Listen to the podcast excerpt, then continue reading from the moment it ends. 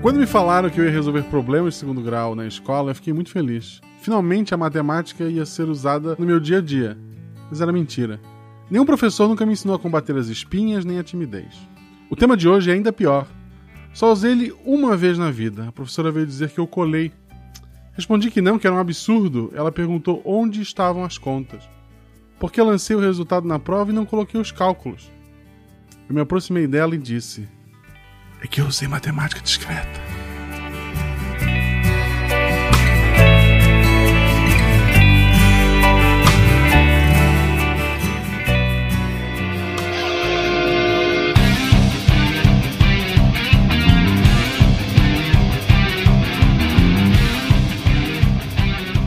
Olá pessoas, aqui é Fernando Malto Fencas, diretamente de São Paulo.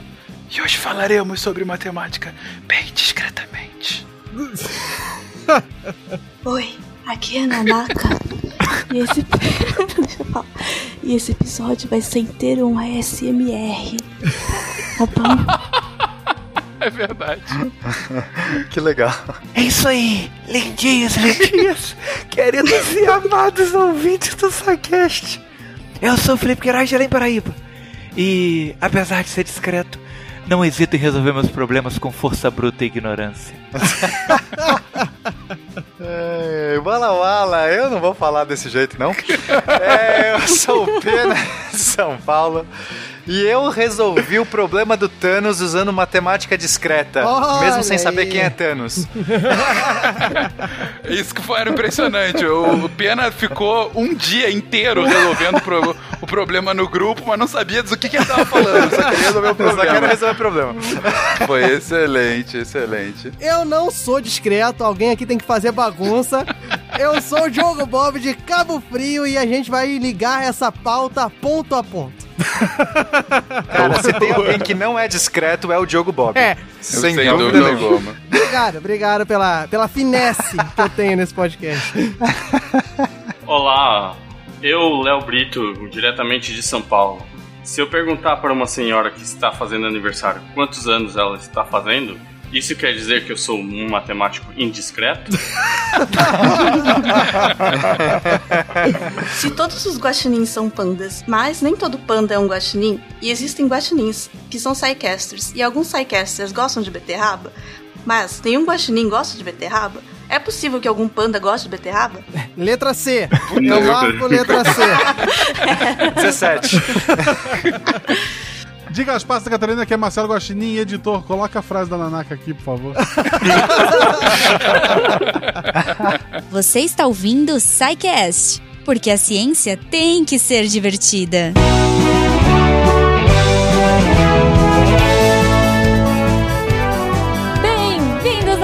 De recadinhos do SciCast. E eu sou a Jujuba, extremamente curiosa para saber o que seria uma matemática discreta. Será a matemática que usa cinza, óculos escuro, chapéu e anda no meio da multidão sem ser detectada? Ok.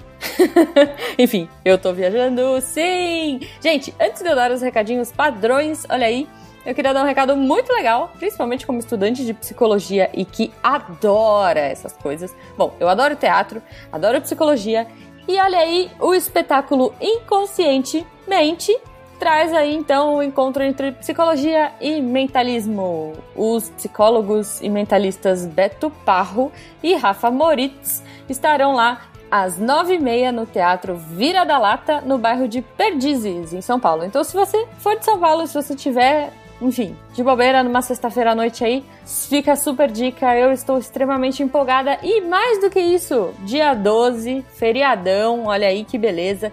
Estaremos lá eu, Fenquinhas, Pena, Sil do Beco da Bike e outros Psycasters e deviantes e derivadas para assistir esse espetáculo. Então, se você ouvinte quer ir com a gente, venha! Estudantes pagam meia. E o mais legal de tudo, gente, ouvinte do SciCast ganha desconto. Yay!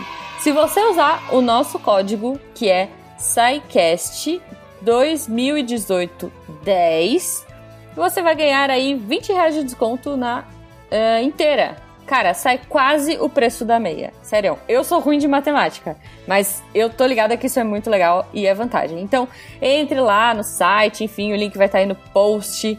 É, não deixe de assistir. Se vocês quiserem trocar ideia com a gente, se vocês quiserem, enfim, nos encontrar lá, estaremos na- no Teatro Vira da Lata, em Perdizes, São Paulo, assistindo inconscientemente no dia 12 de outubro. E para os recados padrões, eu gostaria de agradecer a vocês, todos os nossos patronos que fazem esse projeto ser possível e a ciência cada vez mais divertida. Se você ainda não é nosso patrono, a partir de um real através do PicPay, do Padrim e do Patreon, você pode colaborar. Se você quiser mandar recadinho pra gente, sua mensagem de amor, você também suas teorias sobre a matemática discreta, enfim, se você quer trocar uma ideia com os nossos sidecasters, você pode comentar no post, lembrando deviante.com.br, entra lá no post, manda sua mensagem de amor, talvez você receba um gif, talvez você receba uma mensagem de algum sidecaster, talvez você faça novas amizades, olha aí que legal, e conheça mais gente que gosta de matemática discreta ou que não fazia ideia, como eu, do que é este tema. E se você quiser mandar uma coisa mais intimista, contato. Aliás, eu espero, por favor, mandem, é, enfim, tweets pro arroba portal coloquem aí no post qual a sua teoria sobre a matemática discreta. Antes de ouvir esse cast, então, posta a sua teoria e aí a gente descobre junto agora. Vamos pro episódio. Beijo!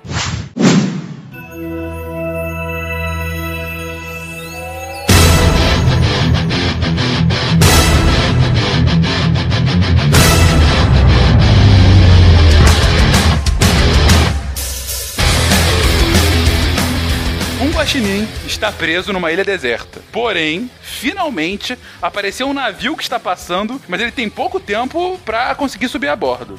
Ele tem 12 pérolas perfeitas e aparentemente idênticas que encontrou na ilha, e vai usá-las para pagar a carona. Porém, o capitão Tarek do navio disse que uma dessas pérolas é falsa, pois ele mesmo que as tinha espalhado pela ilha e ficado a observar o guaxinim sofrer. E agora, ele só salvará o guaxinim se este conseguir descobrir qual é a pérola falsa. Todas as pérolas verdadeiras têm exatamente o mesmo peso, mas a pérola falsa tem um peso ligeiramente diferente. Não se sabe se maior ou menor. E Guaxinim só tem uma gangorra e só dá tempo de usá-la três vezes antes do navio partir. Para resolver esse problema, o Guaxinim não precisa usar uma única operação aritmética de mais, menos vezes divisão, nem sequer usar um único número. Apenas precisamos de conjuntos e lógicas e assim poderá resolvê-lo com a máxima discrição. Peraí, não, não faz sentido nenhum esse negócio aqui. Eu, posso responder isso ou a gente ou quando começar o episódio? Não, já tá começando, já tá iniciado o episódio. Bota um Nola, né? Pá! Peraí, o Tarek, ele, ele, ele quer torturar o Guaxinim ou ele quer ganhar o Exatamente. dinheiro das pérolas? Porque essa não, porque as essa- pérolas eram dele. O- qual qual- qual a torturar. solução lógica? Montar um estilingue e atirar as 12 pérolas no Tarek. Essa é bo- Não, porque o que eu pensei é o seguinte: se ele tem 12 pérolas e sabe que uma é falsa, tanto faz Aham. descobrir qual. O pagamento vai ser 11 pérolas. Ah, descobri quanto eu vou te dar? 11. Então ele dá as 12 e fala: tá aqui, uma é falsa. Não, mas o Se Tarek vira. quer as tortura, ele que pôs o. Eu não sou, eu não sou escritora, eu não fiz a narrativa, eu só peguei o problema. Vocês têm que entender que o Tarek é um cara meticuloso. Ele vai perturbar, ele vai querer saber qual é a pérola falsa, Não, entendeu? o Tarek, o Tarek, ele quer ser feliz, mas não sabe como. Eu chamo ele pra brincar na gangorra, a hora que ele sentar eu corro e roubo o barco. É isso que eu fazer. É, é. Boa, boa. Excelente solução. No final desse cast você descobrirá a resposta. Deixa assim. Exatamente. Gente, já introduzimos aqui o cast, falaremos hoje sobre matemática discreta. Queridos, me digam. Então, o que, que é isso? Matemática discreta é usada para salvar o Guaxinim das garras malévolas do Tarek e suas pérolas? O que, que afinal é matemática discreta? Matemática discreta é aqueles, são aqueles cálculos numéricos resolvidos pelos matemáticos que não são tão mainstream assim, sabe? É isso, é justo. Aí tem um. Eles que quiseram criar um ramo só deles pra É eles serem clubinho, é, o mainstream. clubinho dos anônimos. os hipsters, matemáticos hipsters, entendeu? Não, mas falando sério, tem alguma definição um pouco mais acadêmica do que essa proposta pelo Felipe? Na verdade, o, o conceito de matemática discreta, ele é- é, até se confunde muitas vezes com a matemática finita, apesar de que não necessariamente um número discreto ele é um número finito, né?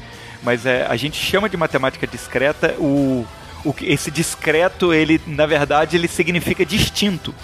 Ele vai se opor na matemática ao conceito que a gente tem de uma matemática contínua, certo? O que diferencia a matemática discreta do resto da matemática comum é que na matemática discreta a gente lida com grandezas que fazem saltos, entendeu? Não, não, é, uma, não é uma medição, é uma contagem. É, Os elementos são discrepantes, né? Isso, tem a mudança abrupta, né? Pra gente manter a, a linha estilística, né? É a diferença do degradê pro preto e branco. Que bonito. É, é um poeta esse Diogo Bob. Então, só pra entender essa analogia dele, a matemática não discreta é o degradê e a discreta é o preto e branco? Isso, Exatamente. que, não- que o degradê você tá analisando como se fosse uma mudança suave. Você tem todo o processo de alteração até chegar no preto. E a discreta seria uma mudança abrupta, né? Seriam saltos que você dá. É, e aí você traduz isso em elementos. Não né? só suave, né? Mas assim, a matemática não discreta, ela. Uma das, das características é que ela tem infinitos elementos entre cada pedaço, né? Uhum. No- entre um preto e um pouquinho mais branco vai ter infinitos elementos. E por isso que a matemática discreta também é chamada de finita, né? Esse conceito é bem diferente.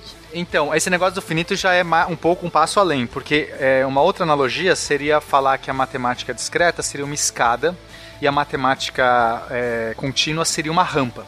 Na escada, você só pode parar num degrau. Quando você salta de um degrau para outro, você não pode parar no meio, não tem alguém que fica parado no meio do degrau. Na rampa, você pode parar em qualquer ponto dessa rampa.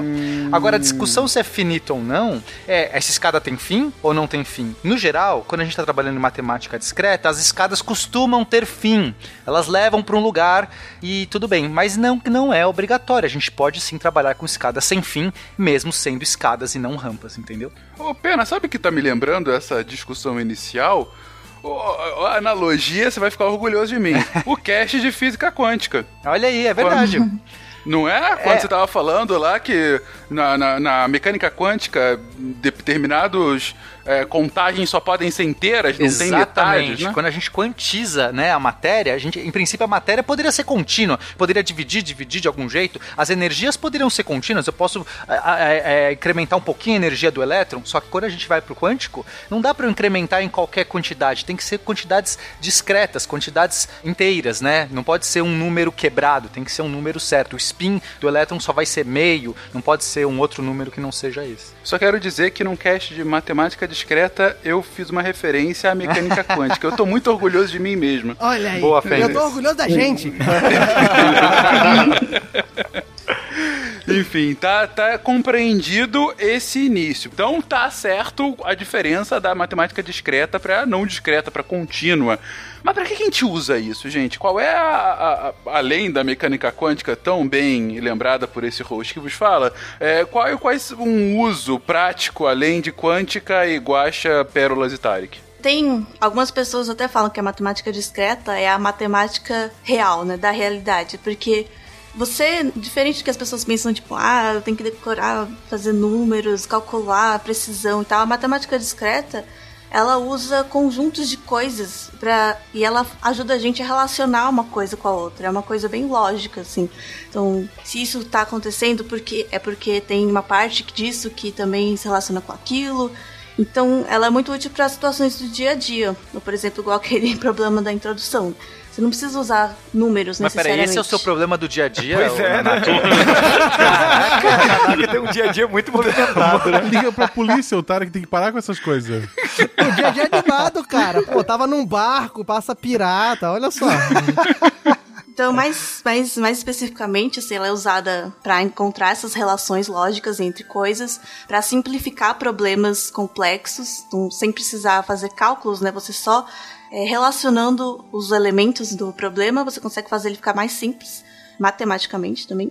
Pra, na computação é super utilizado tanto por conta da, dessa é, da base da computação, né, que são os zeros e uns. Então, o computador ele é discreto, né, ele não é contínuo. Ele funciona com esse Verdade. é, ou tá ligado ou tá desligado cada bit. Então, isso também é uma aplicação da matemática discreta. Otimização de algoritmos também, porque a matemática discreta ela tem uma característica que muitos problemas têm várias soluções. Tipo, Um problema pode ter várias soluções. Só que você quer achar o melhor, o que é mais rápido, o que precisa de menos operações, igual a parte da simplificação que eu falei, né? E isso é muito útil principalmente para otimizar algoritmos para eles ficarem mais é, consumirem menos recursos, né? Inclusive essa questão da, da, de algoritmo, de como o computador funciona, é, os algoritmos eles, eles inc- são sempre incrementados é, por passos e são passos discretos. É, você vai Vamos supor que eu, descubro, eu, eu faço um, um- um código que ele vai sendo executado várias vezes num loop, e cada vez que ele executa nesse loop, ele, ele avança, é, ele, ele faz uma interação a mais, ele avança mais um na resolução do problema, né? Porque é um problema que eu não consigo resolver de cara, eu preciso ter esse, esse loop. Então esses loops são passos discretos, eles não, não são passos contínuos, eu faço um mais um, um mais um, um mais um. Então a gente precisa ter uma boa base de matemática discreta para programar esses códigos de computador, senão a gente não consegue. Eu não posso fazer simplesmente uma integral, né? Para quem conhece cálculo diferencial integral, quando você faz um cálculo integral, eu vou somando é, pecinhas infinitesimais. E é tão bonito isso porque a gente pode sempre, é, pelo teorema central do limite, a gente sempre pode se aproximar quanto a gente quiser de um ponto, mas não chegar no ponto, porque a matemática contínua permite existir infinitos pontos. Eu vou me aproximando, mas eu não chego lá. Eu me aproximo não chego lá. Quando a gente vai para uma matemática discreta, eu não, não posso mais fazer essa aproximação infinita até um ponto. Eu eu- eu- é, são saltos discretos, são saltos é, é, por, por uma unidade que não é infinitamente pequena. Isso muda completamente. Então, para fazer um cálculo integral no computador, eu vou ter que transformar essa integral que poderia ser feita em passos infinitesimais em passos finitesimais. E aí muda completamente a nosso algebrismo. Ela também é usada, por exemplo, para simulações de elementos discretos, por exemplo, o trânsito ou o transporte metropolitano. Você tem lá a quantidade de pessoas, né? Quantas pessoas e cada pessoa tem uma categoria. Tem uma pessoa que se desloca daqui para lá, outra de lá para cá. E aí você consegue otimizar um modelo de transporte, por exemplo, com matemática discreta. Olha só. ela é, muito- é, ela também é usada para provas matemáticas, que já é uma coisa bem mais teórica, mas assim, você consegue provar que um cálculo vai funcionar independente do- dos números, né, das variáveis. Probabilidade usa bastante, toda vez que a gente está contando coisas discretas, a gente usa, né? Eu vou contar pessoas, probabilidade, que nem lá o problema do Thanos. Qual a probabilidade de uma pessoa morrer é, aleatoriamente quando o Thanos estala o dedo? Acho que era esse o problema, não lembro mais. É, Uma pessoa, um croata morreu. um croata. Isso eu tenho uma pequena dúvida em relação à definição, porque a probabilidade a gente consegue resultados não discretos, né? Lá, Sim. raz- razões, né? Mas é, depende, se for a frequentista, né? Se a gente fizer uma, uma probabilidade frequentista, a gente talvez vai fazer sempre é, trabalhar com números Ah, sim, discretos. A matemática discreta, a gente pode falar, ela, ela permeia, assim, resumindo, né? Ela permeia quase todas as áreas da matemática, porque o que distingue ela é justamente essa análise da contagem, entendeu, Fencas? Então, você pode analisar vários fenômenos de maneira contínua, usando os números reais ou usando a contagem. E essa associação que a Nanaka e o, e Pena estão falando, fazendo com a computação, é primordial, porque a matemática discreta, ela anda junto com a computação numa via de mão dupla, entendeu? Porque ela facilita, ela propicia que algoritmos sejam melhores desenvolvidos, ela propicia que as notações e os estudos em relação à computação sejam feitos, e em contrapartida, a computação propicia que a matemática discreta, né, que é você an- analisar passo a passo, você consiga analisar fenômenos que em tese são fenômenos contínuos, entendeu? Um exemplo, assim, que me vem na cabeça, fora a vaquinha voando, né? É no filme Twister. Não sei se vocês lembram. A vaca voando todo mundo lembra. Mas não sei, não sei se vocês lembram aquela parte que eles estavam analisando o furacão, que eles jogam os sensores, que eram milhares de bolotinhas que iam voando, entendeu? Sim, lembro, Aquilo lembro. ali é o processo de discretização, ou seja, você transformar em discreto uma coisa que funciona de forma contínua, que é o fluxo do vento. Ah, entendi. Ou seja, eles estão colocando as... cada bolinha vai ser um pedacinho que vai ser contado para tentar transformar uma coisa contínua, que no caso é o furacão, o vento rodando, Isso. é, para que possa ser melhor calculado, mais facilmente calculável. Isso, e isso só Exatamente. é possível ser feito, ou seja, esse método de análise e estudo humano só é possível ser feito porque os computadores têm uma alta capacidade de cálculo, alta ca- capacidade de armazenamento. Um ser humano normal não ia conseguir fazer uma conta que o computador faz em, em em alguns segundos. E é essa via de mão dupla que facilita tanto a matemática discreta evoluir como a computação também, entendeu? Eles andam meio que juntos. Então, basicamente, tudo que. Basicamente, tudo eu acho que eu tô exagerando, né? Mas boa parte do que for assim da matemática discreta vai ser aplicado em processos que em algum momento tem um viés computacional, entendeu? Uma outra área também que acho que muita gente não pensa que pode ser usado é na linguística, né? Porque a, a linguística estuda conjuntos, são conjuntos de elementos que se relacionam entre si para formar a língua, né? Tanto na linguística em si quanto na, no processamento de linguagem natural, né, na parte computacional, também pode usar esse tipo de, de abordagem. O, os conversores Fencas analógico-digital, né, ou seja, se eu quiser jogar qualquer coisa analógica, um, um áudio, né, vamos pensar no som, que é analógico, para dentro do computador, eu vou ter que fazer um processo de discretização. Por quê? Porque quando eu jogar esse áudio para o computador, pensa uma onda de áudio, ouvinte, imagina uma onda, assim, uma, uma, uma senoide, um negócio que sobe, desce, toda uma, uma cobrinha complexa complexa. E quando eu vou transformar isso numa linguagem de computador, essa cobrinha que ela pode ser contínua, quer dizer, eu posso ter, é, é, se eu me aproximo, de, se eu dou zoom em qualquer pedaço dessa, dessa, dessa cobrinha, ela ainda é uma contínua, né, uma, ainda uma linha contínua bem definida. Para o computador, ele vai transformar isso em degraus. Ele vai pegar aquilo, uma, transformar uma senoide em um monte de degraus. E, e, o tamanho do degrau, quanto, mais, quanto menor for né, o, tamanho, o tamanho do degrau, mais parecido ele vai se tornar com a onda original. Mas se eu der um zoom nessa nessa, nessa nova onda, ela vai ser efetivamente um monte de degrauzinhos.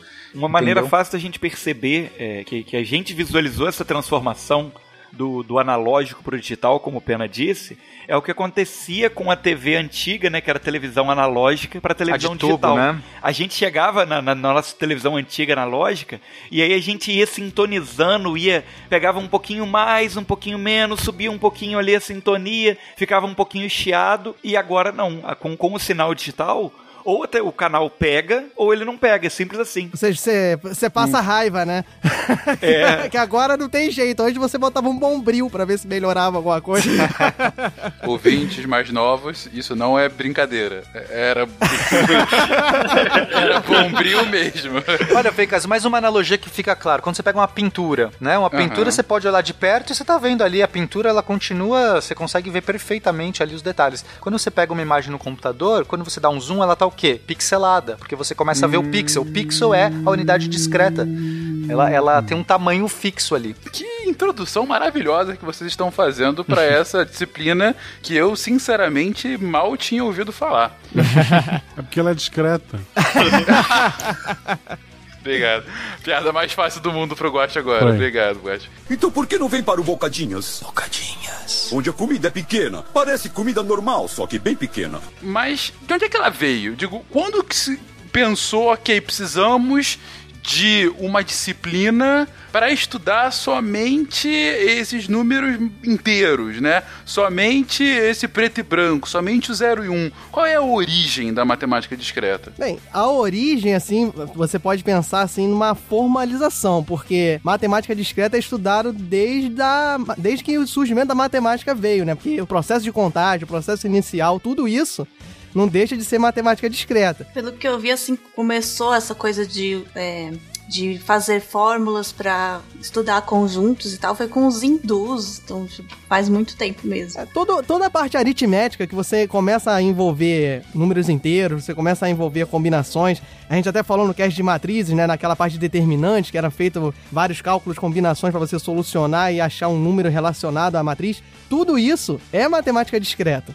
Não, até porque antigamente ainda que era ainda mais difícil você calcular números muito precisos, você precisava dessas ferramentas, né, para conseguir extrair informações sem precisar necessariamente calcular. Uhum. É, é, mais barato uma gangorra do que uma calculadora da HP, né? é, a gente tem que pensar, que assim, toda a matemática era discreta, a matemática contínua foi uma, uma, uma abstração que foi feita em cima, porque é muito mais complicado, de fato, você entender que existe um conjunto de infinitos números entre 0 e 1, um, isso tudo foi construído. No começo, quando o cara tava com uma pedrinha contando, associando cada ovelhinha, que ele tá uhum. fazendo a matemática discreta. Agora, como foi o formalismo disso, aí ok, aí, aí a gente pode contar essa história, mas eu não sei essa história, então alguém conta. É, é interessante que a matemática discreta ela não se aplica à economia, né? Porque aquele vermelho ele sempre chama muita atenção. ok. Beleza, vocês já deram aqui uma série de exemplos sobre a utilidade da matemática discreta hoje, enfim, para o nosso dia a dia, né? Você está falando se ela é a base da, da computação, então já é a base da, da vida moderna. Agora, é, a gente tem alguns desafios mais clássicos envolvendo essa matemática discreta que uh, são passados até hoje, né? Desafios esses, como esse do que a gente comentou no texto de abertura, que o Guacha teve que enfrentar o temível Capitão Tarek. Mas, além disso, é, que outros desafios famosos assim fizeram com que o campo da matemática discreta se consolidasse como algo realmente a ser estudado a fundo? Não, a gente tem algumas coisas assim que o matemático ele é movido a desafio, né? A gente, a gente já traçou uma linha roteirística aqui né, nesse cast.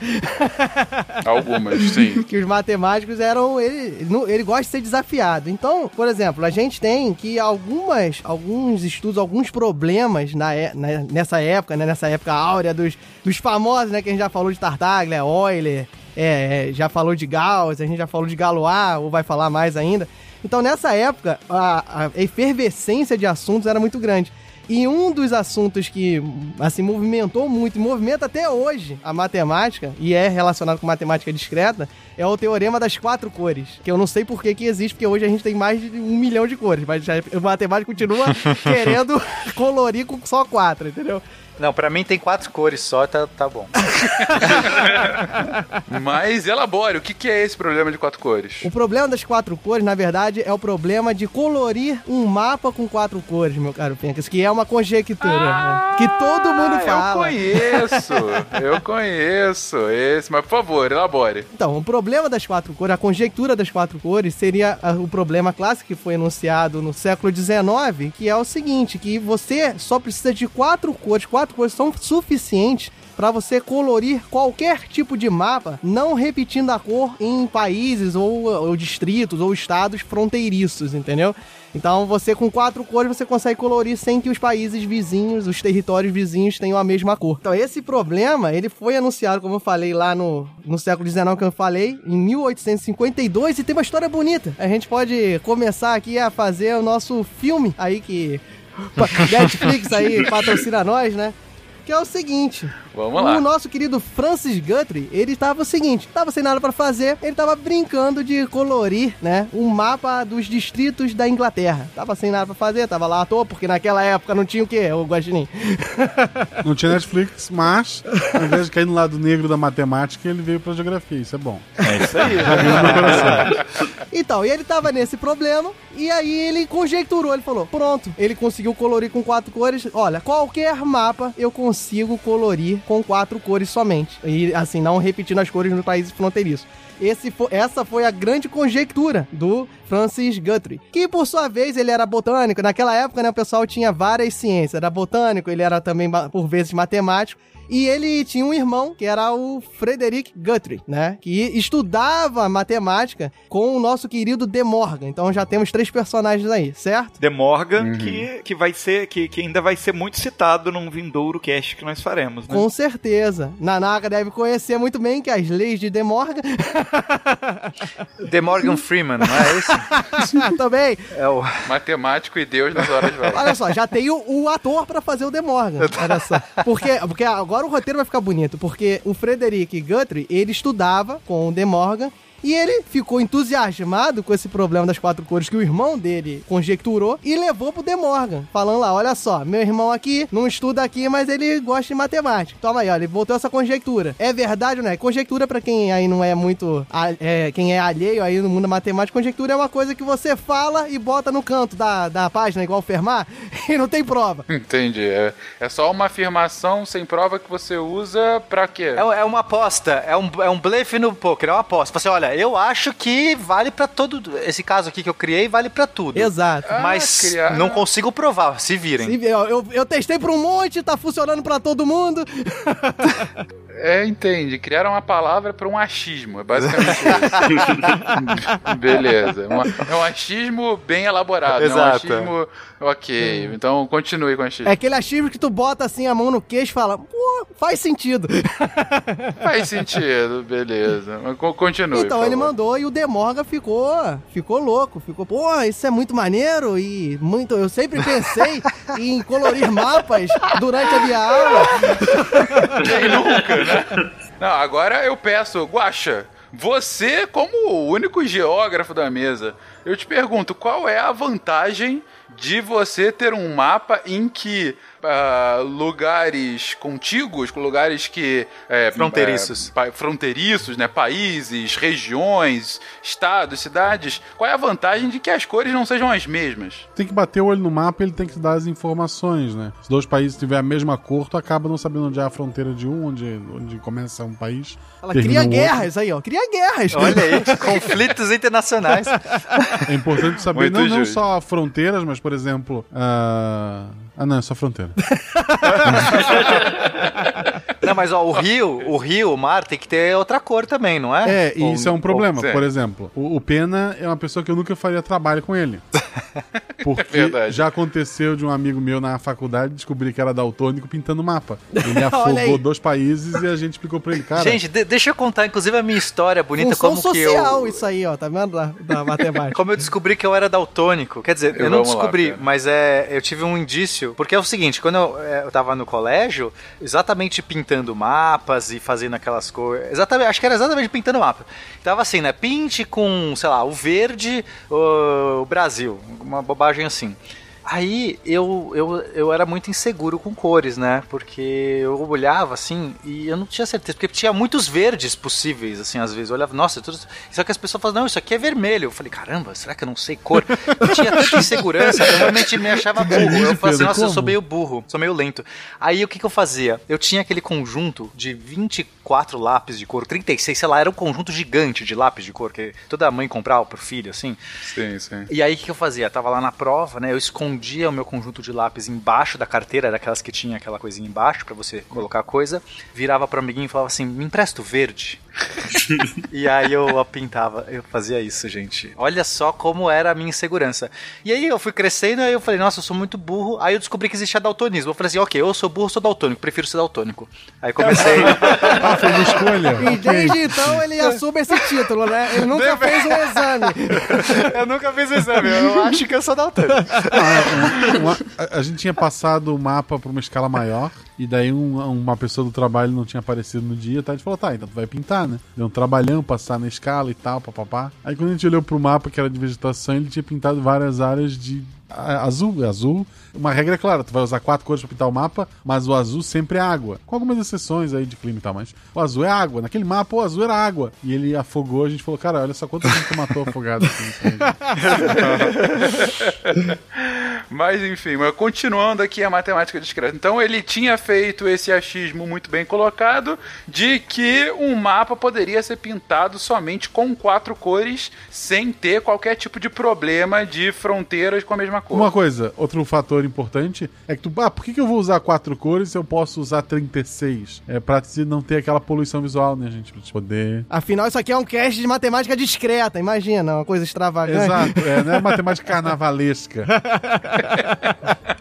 Tudo faz sentido agora, mas continua, Diogo. Então aí o, o Demorga, né, ficou preocupado, tava preocupado com os alunos dele, né, o Pena ali, que tinha dificuldades em colorir mapas, falou, pô, isso aqui é sensacional, essa conjectura aqui tem que ser provada. Aí ele não era a pessoa mais indicada, assim, no momento ele falou, vamos escrever uma cartinha, porque naquela época se adorava escrever cartinhas entre matemáticos, Vamos escre- escrever uma cartinha pro meu amigo Hamilton, que é o Hamilton do conjunto dos quaternios, que a gente falou que o Pena vai fazer essa pauta ainda.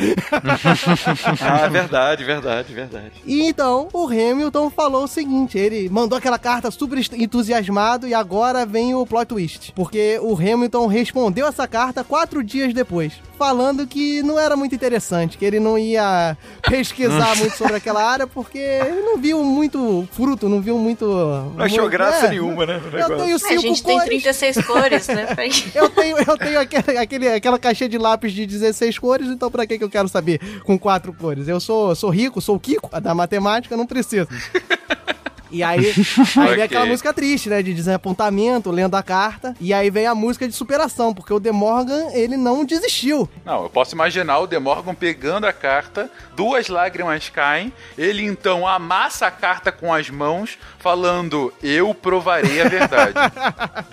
Mais ou menos isso, porque inclusive esta carta que ele mandou pro, pro Hamilton, essa carta de resposta do Hamilton, tá guardada até hoje no Trinity College de Dublin. Meio amassada, É. diga-se de Meio passagem. Amassado e com duas lágrimas, duas gotinhas de Teve um lágrimas, eu não trabalho tenho de dúvida. recuperação aí, museólogos aí do mundo inteiro tentando ali ajeitar, e ela tá lá guardada. E então o De Morgan, possesso, né? Possesso que é um linguajar bem jovem, né? Possesso da vida. ele falou: não, não é possível, e ele fez como o pai de Zezé de Camargo em Dois Filhos de Francisco. Começou a escrever milhares de cartas, milhares de cartas para vários matemáticos falando que aquela conjectura era sensacional. Então o Demorga ele foi o grande fomentador dessa fama do teorema das quatro cores. Ele ficou mandando para Deus e o mundo essa carta aí e toda a comunidade matemática ficou intrigada e ninguém conseguia provar que só era necessário quatro cores aí. Então ah, por volta aí, aonde aconteceu, né, que foi do Francis Guthrie, que ele, em 1852, até por volta de 1860, 1860 e pouquinho, foi muito comentado isso sobre na, na comunidade matemática, mas o Hamilton tava lá, dane-se, entendeu? Não queria saber. E aí, ninguém provou, ninguém conseguiu provar, e aí, então, meio que foi acabando, assim, foi baixando a poeira desse teorema das quatro cores. Ninguém falava mais nada, ninguém desenvolvia mais nada, foi ficando no marasmo, ele, ficou, ele foi ficando esquecido, né, nessa, nessa linha temporal da matemática. Então, agora é aquela música de passagem de tempo, né?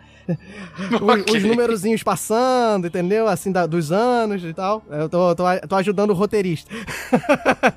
Muito justo. E aí, em 1879, ou seja, quase 20 anos depois, o Arthur Cayley, que a gente também falou, o Arthur Cayley a gente falou no cast de matrizes, ele também é um grande fomentador da matemática e um grande nome da álgebra linear, da geometria algébrica nessa parte.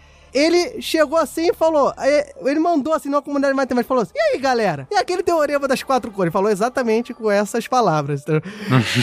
Posso E aí, imaginar. galera, no Teorema das Quatro Cores, ninguém fez mais nada, ninguém desenvolveu mais nada, ninguém foi mais a fundo. E o que, que aconteceu? E aí o pessoal ficou assim, ah, não sei, né? ninguém provou não.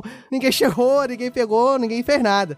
Aqui, que matemáticos eram esses que não, não se excitavam com esse desafio? Tipo, tem um desafio pra vocês. É porque ah, acho que eles não, não, não saíam do lugar, Nanaka. é, é, não sei se faltava ferramental pra eles explorarem isso, porque a gente tá falando aqui problemas de topologia e tal, que, que nessa época era. Acho que não tinha, né? Acho que ninguém tinha ainda criado as bases, as ferramentas necessárias pra galera explorar. Então, eu- pelo, que eu, pelo que eu entendo dessa história, foi. E aí, é legal o problema, mas eu não saio do, do beabá daqui, entendeu? Isso aí só serve pra geógrafo, então eu não vou, não vou estudar mais, não. então, aí o que ele jogou isso no ar, né? Pá, e até corrigindo, eu falei 79, mas foi 78. E aí em 79, o Alfred Break, então o Camp, né? Alfred Break Camp, em 1879, falou: Tonto, o que? Tu não tá enchendo o saco? Tá aí, provei o teorema das quatro cores. E aí, publicou, levou na Sociedade Matemática. Os matemáticos falaram que a, a demonstração dele precisava de alguns ajustes, mas ficou lá, tá aprovado. Aí, todo mundo começou a comprar aquelas canetas que tem as quatro cores, né? Verde, vermelho, preto e azul. Pronto. Tá, Tá resolvido, resolvido. o problema. Mas agora entra aquela música de, de tensão, né? Todo mundo, a, a fábrica das canetas de quatro cores a todo vapor, pessoas milionárias vendendo canetas de quatro cores. col- é, faça aqui a, a- o mapa da maneira que você quiser com a nossa caneta Psycast 4 Color. Boa propaganda. Em Mas e aí? 1890 chegou um problema, porque o nosso querido Per- Percy John... Ih, agora o meu inglês vai, vai ser... Ô, Pena, chama o Pena. Fala o nome do matemático aí, Pena, por favor. É, não sei não. Hillwood. Esse nome Hillwood, parece, Hillwood. parece estar errado. Falta alguma letra aí no meio, não fala? Ou não? Ah, Mas Hillwood Hillwood. até que se prove o contrário. Então, nosso querido Percy John Hillwood, com a ajuda do Pena, ele falou o seguinte, mas ele falou exatamente dessa maneira. Mas espera aí, esse teorema aqui das quatro cores... Gostei de como ele afinou pra falar é, isso mais, é mas tudo aquela bem, indagação, entendeu? Mas espera aí, Entendi, ente- entendi, entendi. esse teorema tá com uns probleminhas aí, tá errado. E ele demonstrou que havia um erro na demonstração de 1879. E teve um grande problema, porque ele encontrou o erro e não conseguiu provar mais o teorema das quatro cores, entendeu? Ele chegou nesse problema, tentou, é porque normalmente o matemático procurava problema na demonstração dos outros, pra ele provar aquilo que o outro tinha dito tinha provado. Entendi. Aí ele ficou naquela frustração e não conseguiu provar, mas ele fez o avanço que é é o teorema das cinco cores. Ele falou que com no máximo cinco você conseguiria, mas com o teorema das quatro cores não era não era provado, não se saberia. E ficou esse vácuo no ar, entendeu? Essa essa tristeza para toda a família do Camp, né? Porque já estavam ali, já tinham o slogan das canetas Psycast for Color ali. Pô, posso Decadência. imaginar. As ações... As ações da BIC, no momento, caíram vertiginosamente. Não, mas isso foi importante, Fencas, porque se você prova que com 5 você consegue fazer, Uhum. e obviamente com mais também, basta você provar que com 3 não dá pra fazer, né? Porque aí meio que é um outro jeito de você falar que só precisa de 4. Ah, entendi. Mas pode ser que não dê pra fazer com três, nem com quatro. Sim. É, sim, sim. Ah, é verdade. Então não basta provar. não, não, não, não, não, não. Mas, ah, sim, é verdade. Então esquece o que eu falei. Não, porque- esquece não, porque é. essa indagação percorreu 124 anos na história. Porque acharam que era fácil, mas chegava sempre na naga e falava, não, peraí, não, não é assim não. Tá errado. Nanaka, mal podemos ver Do seus Morgan, movimentos. né? Morgan, tem que estudar. E aí, durante 124 anos, é essa ficou aí esquecido o teorema das quatro cores, ninguém conseguia provar. Até que, e fa- fazendo um paralelo aí com a matemática discreta, esse estudo e outros, né, motivando cada vez mais teorias, cada vez mais estudos em relação à matemática discreta, em relação à combinação, à combinatória, porque num primeiro momento esse teorema das quatro cores era tentado provar por via de combinatória. Houve o desenvolvimento de teorema dos gráficos, que a gente vai falar aqui. Então, foi toda uma teoria desenvolvida em cima desse problema e de outros, e até agora nada. E só com o implemento da computação, que 124 anos depois a gente conseguiu dar um salto nesse nosso filme da história das quatro cores. A gente pode falar que foi um salto quântico? Ah. É, é, é. Desculpa, gente. Eu sei. Não usem quântico para coisas que vocês não sabem. Não era o só é. sentar e pintar pra ver se dava certo?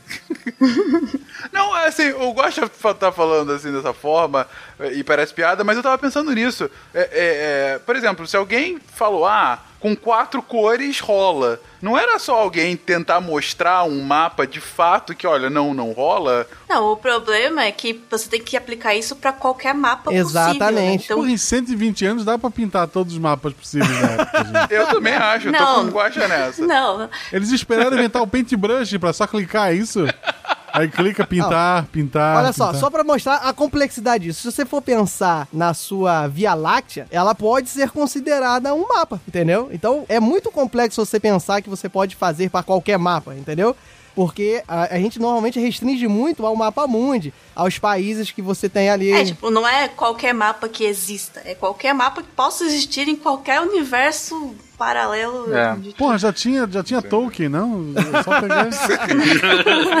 Já tinha lá o mapa de Valfenda e coisas do É, gênero.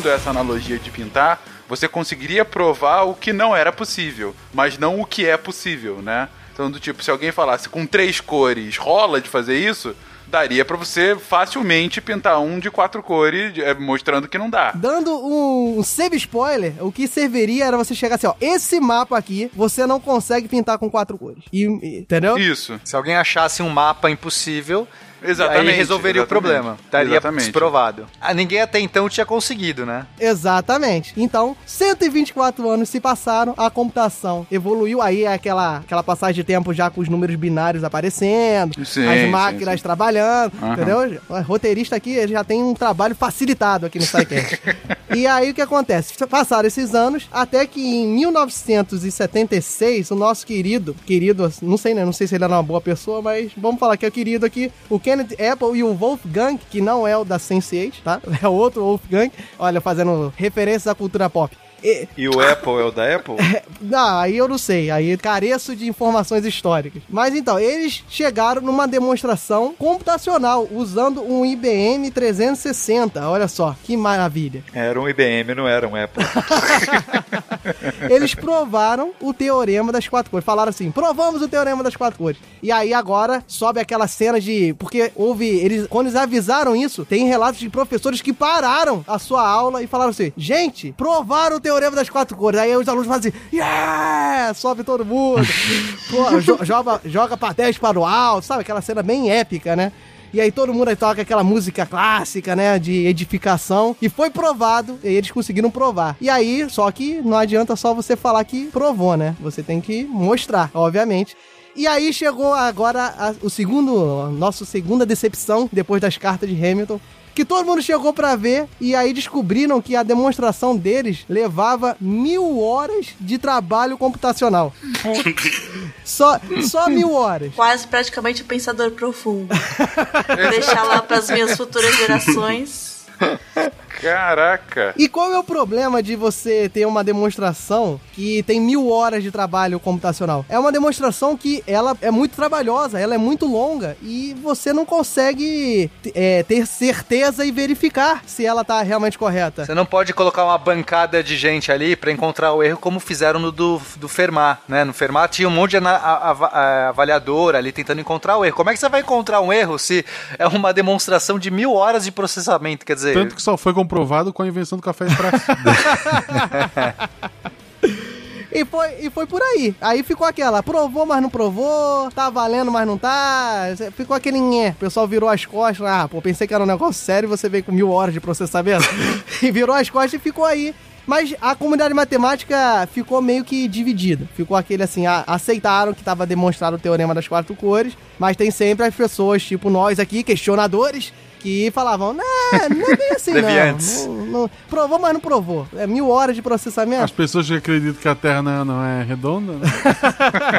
Imagina uma coisa que mil horas de computador, né? E o que que acontece? Nesse sentido, então, foram, já que estava provado, entre aspas, né, com esse trabalho de computacional de mil horas, de- é, deu um novo fervor aí na comunidade de matemática de tentar atacar esse problema da- da- do teorema das quatro cores para que se simplificasse a demonstração, se conseguisse fazer de uma forma computacional que, que fosse, é, mas de uma forma mais simples, que demandasse menos trabalho de dados e assim pudesse ser verificado, pelo menos. E diga-se de passagem, até hoje a demonstração sem ser por via computacional não foi feita, tá? Não tem uma demonstração assim que é feita com conjecturas Analítica. analíticas que a gente fala, né? Que é você pega o teorema, vai pegando proposições, vai encadeando e você chega num resultado considerando um mapa genérico, alguma coisa do tipo, entendeu? Sem ter que fazer vários testes, fazer várias contagens. E essa demonstração não se tem.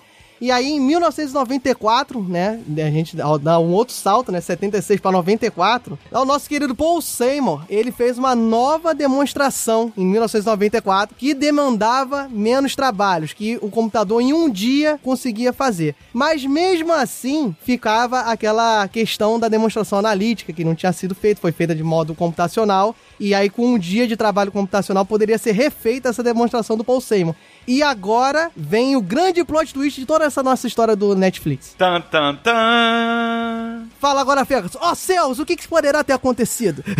Oh, meu Deus! O como essa história pode ter mais uma reviravolta? Esse ano, em 2018, Alva the Grey pegou um grafo que seria uma visualização isomorfa, uma coisa que você pode encarar como um mapa, e falou o seguinte: esse mapa você só colore com cinco cores. Putz, ele fez exatamente o que a gente falou que a gente falaria. Exatamente. Olha só, o cara conseguiu achar o mapa, é, o que prova que estaria errado. É, ele pegou Isso. um mapa com. Na verdade, ele pegou um gráfico que a gente vai explicar mais pra frente um pouquinho. A gente vai explicar o que, que seria isso, mas ele pegou um conjunto de pontinhos que tem 1581 pontinhos interligados, como se fosse um mapa de 1581 países. E ele mostrou que esse mapa não é possível colorir com quatro cores e sim com cinco. E aí agora a comunidade matemática tá verificando pra ver se realmente ele tá certo ou não. Ou seja, essa história toda, o teorema de quatro cores ainda é um mistério e motiva a matemática discreta. Que coisa, tá explicado aí o porquê das ações do, da BIC terem tido essa queda bastante vertiginosa esse ano. É, porque teve que botar mais uma cor, né? Em vez de ser quatro cores. Foi Exatamente. nessa época que a China lançou aquela caneta de 10 cores, sabe? Aquela que é tipo um tamborzão. Já se garantiram, né? Exatamente. Vai que, né? Vai que nem com cinco Na funciona. verdade, com uma cor só dá, tá, gente? Porque é só tu desenhar quadrado, fazer a linha vertical. Faz bolotinha, trianglinho.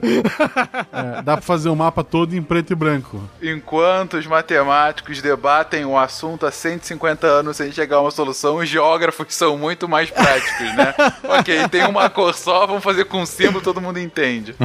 Mas bem, vamos lá. Vamos lá, gente, porque não é só do teorema quatro cores que a matemática discreta se fez. A gente comentou agora há pouco, enfim, tem comentado aqui, que toda a questão computacional gira em torno dos números binários e uma das coisas mais interessantes do progresso computacional que a gente teve é a criptografia. A criptografia que no início era quase um hobby, depois virou um assunto militar e hoje envolve a gente o tempo todo. E o que, que tem a ver a criptografia e a matemática discreta, gente? É, meio que desde o princípio, se a gente for pensar a criptografia como sendo um algoritmo que você troca, permuta, substitui símbolos por outros, tudo isso é do ramo da matemática discreta, né? Porque a gente não tá, não tem um contínuo de elementos aqui, a gente tem um conjunto, co- é, um conjunto limitado de elementos e a gente vai tentar criar um, um código, né? A gente vai criar,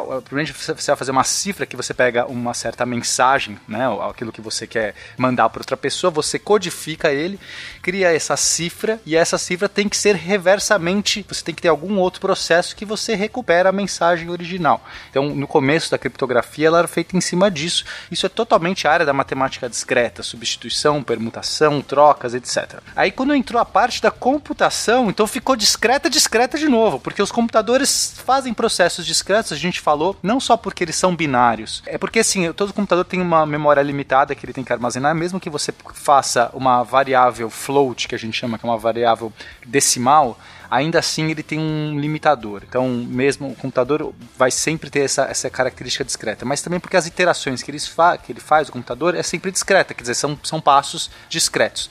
E então toda esse, essa característica vai novamente, e, e a gente está falando agora de criptografia usada em computação, desde o começo da computação, quando o Alan Turing começou a usar né, os primeiros computadores ali que ele desenvolveu para quebrar o código da Enigma dos, dos nazistas. Então ali a gente já estava vendo o poder da computação sendo usada para quebrar mensagens criptográficas. Mas hoje em dia a, a criptografia ela é essencial para as comunicações, para o uso da internet, de qualquer coisa que você precisa ter algum é, é, sigilo nos seus dados, né? Você vai passar um cartão de crédito, comprar alguma coisa na internet, tudo isso tem que ser criptografado.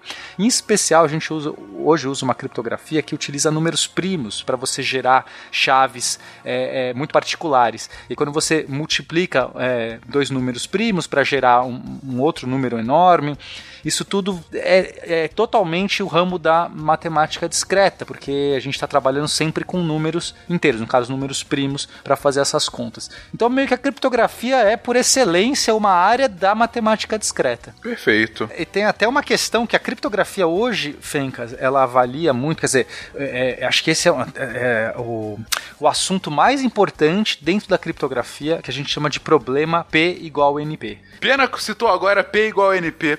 O quando vocês estavam conversando sobre a pauta, falando, ah, a gente tem que falar de matemática discreta e tal, e aí eu não lembro quem citou, e a gente tem que falar de P igual NP. Quando eu vi aquilo, eu falei, cara, eu não sei o que é matemática discreta. Agora, P igual NP, eu não tenho ideia do que, que possa ser. o que, que é isso?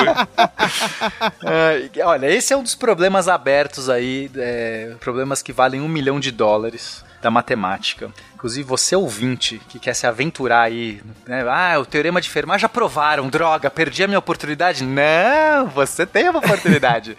prove que P igual NP ou prove que P não é igual NP. Se você fizer qualquer uma dessas duas provas, parabéns. Você acaba de ganhar um milhão de dólares. Eu prefiro que você prove que P é diferente de NP, porque se você provar que é igual, você destruiu toda a criptografia do mundo. Basicamente, agora ninguém mais pode se comunicar na internet. Esse é um problemão que está em aberto. Então, o que, que é isso? Vamos explicar o que é isso. A questão do, do P igual NP, na verdade, a gente usa esse, esse termo, né? P e NP, para falar de tempo polinomial e tempo não polinomial. Como assim? A ideia desse problema da análise do P ser igual ou diferente de NP é a gente pensar: será que em todos os problemas a, a maneira com que eu tenho de resolver o problema ela sempre pode ser tão simples quanto a maneira que eu tenho de verificar se aquela solução está certa ou não. É, a gente pensa em alguns probleminhas, para ter uma ideia dessa diferença do, da resolução e da conferência, é pensar num probleminha, tipo assim, uma multiplicação de um número bizarramente alto. Eu, eu viro para vocês e falo assim: ah, Fencas,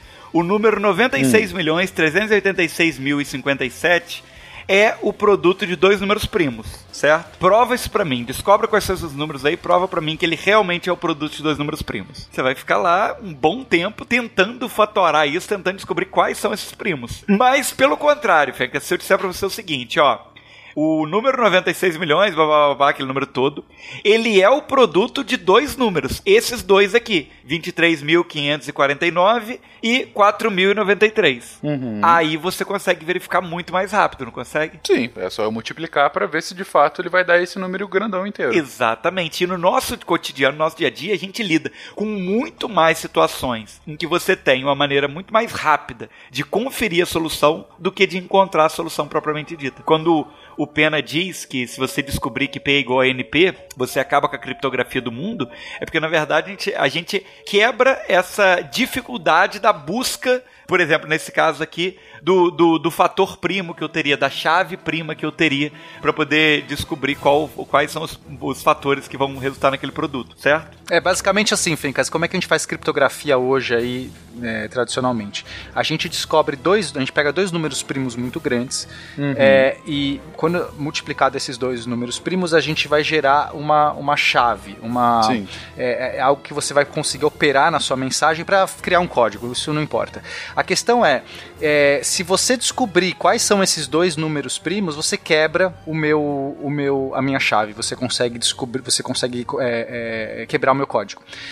Então, é, esse que é o problema. Se, se for fácil, né? Se a gente provar que P é igual a NP, a gente, alguém vai conseguir então inventar processos polinomiais, que seria processos que um computador pode resolver, mesmo que demore um tempo, mas é numa escala de tempo aceitável. Esse polinomial é porque a gente encontra alguma, algum algoritmo polinomial que trabalha com polinômios para ser resolvido, porque diferente de outros algoritmos que é, o computador levaria às vezes a- a idade do universo ou sei lá mil anos para resolver que já o código já tanto faz se você achou ou não. Então quer dizer existem processos polinomiais para encontrar esses dois números primos e aí acabou a criptografia no mundo. né? As pessoas vão quebrar rapidamente os códigos em vez de fazer força bruta. Essa questão do, do, do tempo do universo é, é fácil da gente perceber isso é, no, no- num, famo, num problema famoso desses problemas de, de combinatória e ao mesmo tempo de, de P igual a NP, que é o tal do problema do caixeiro viajante. É, é um probleminha Hum. bem clássico, assim. Que ele diz o Que seguinte: é, o, o, que, que, ele, o que, que ele diz? Ele diz o seguinte: você tem um, um caixeiro viajante. O que, que é um caixeiro? O cara que leva caixas. Ele vende produtos, é um comerciante, gente. É que esse termo é da, da, da época da, da tia Cocota. Ninguém usa mais caixeiro viajante. Ele é, o, ele é um mercador que viaja de cidade em cidade levando as mercadorias dele, certo? É revendedor da Avon. Ninguém mais usa caixeiro viajante porque hoje a gente fala PlayStation viajante. ah, piadinha. Você põe na sua boca e come. Nada fica preso nos seus lábios. É pequeno e cabe tranquilo. cabe tranquilo. Beleza. É um revendedor da Avon itinerante. Isso aí. Revendedor da Avon. Ok. Que, que faz marketing multinível junto também. Ah, boa, boa, Entendi. boa. Eu tenho, Vende no D também. eu tenho meu revendedor que ele vai fazer é, reuniões da, do marketing multinível de cidade em cidade, né? Ok. Em todo o Brasil, ok? Uhum. Então ele vai começar montando o grupo dele, né, do marketing multinível em poucas cidades.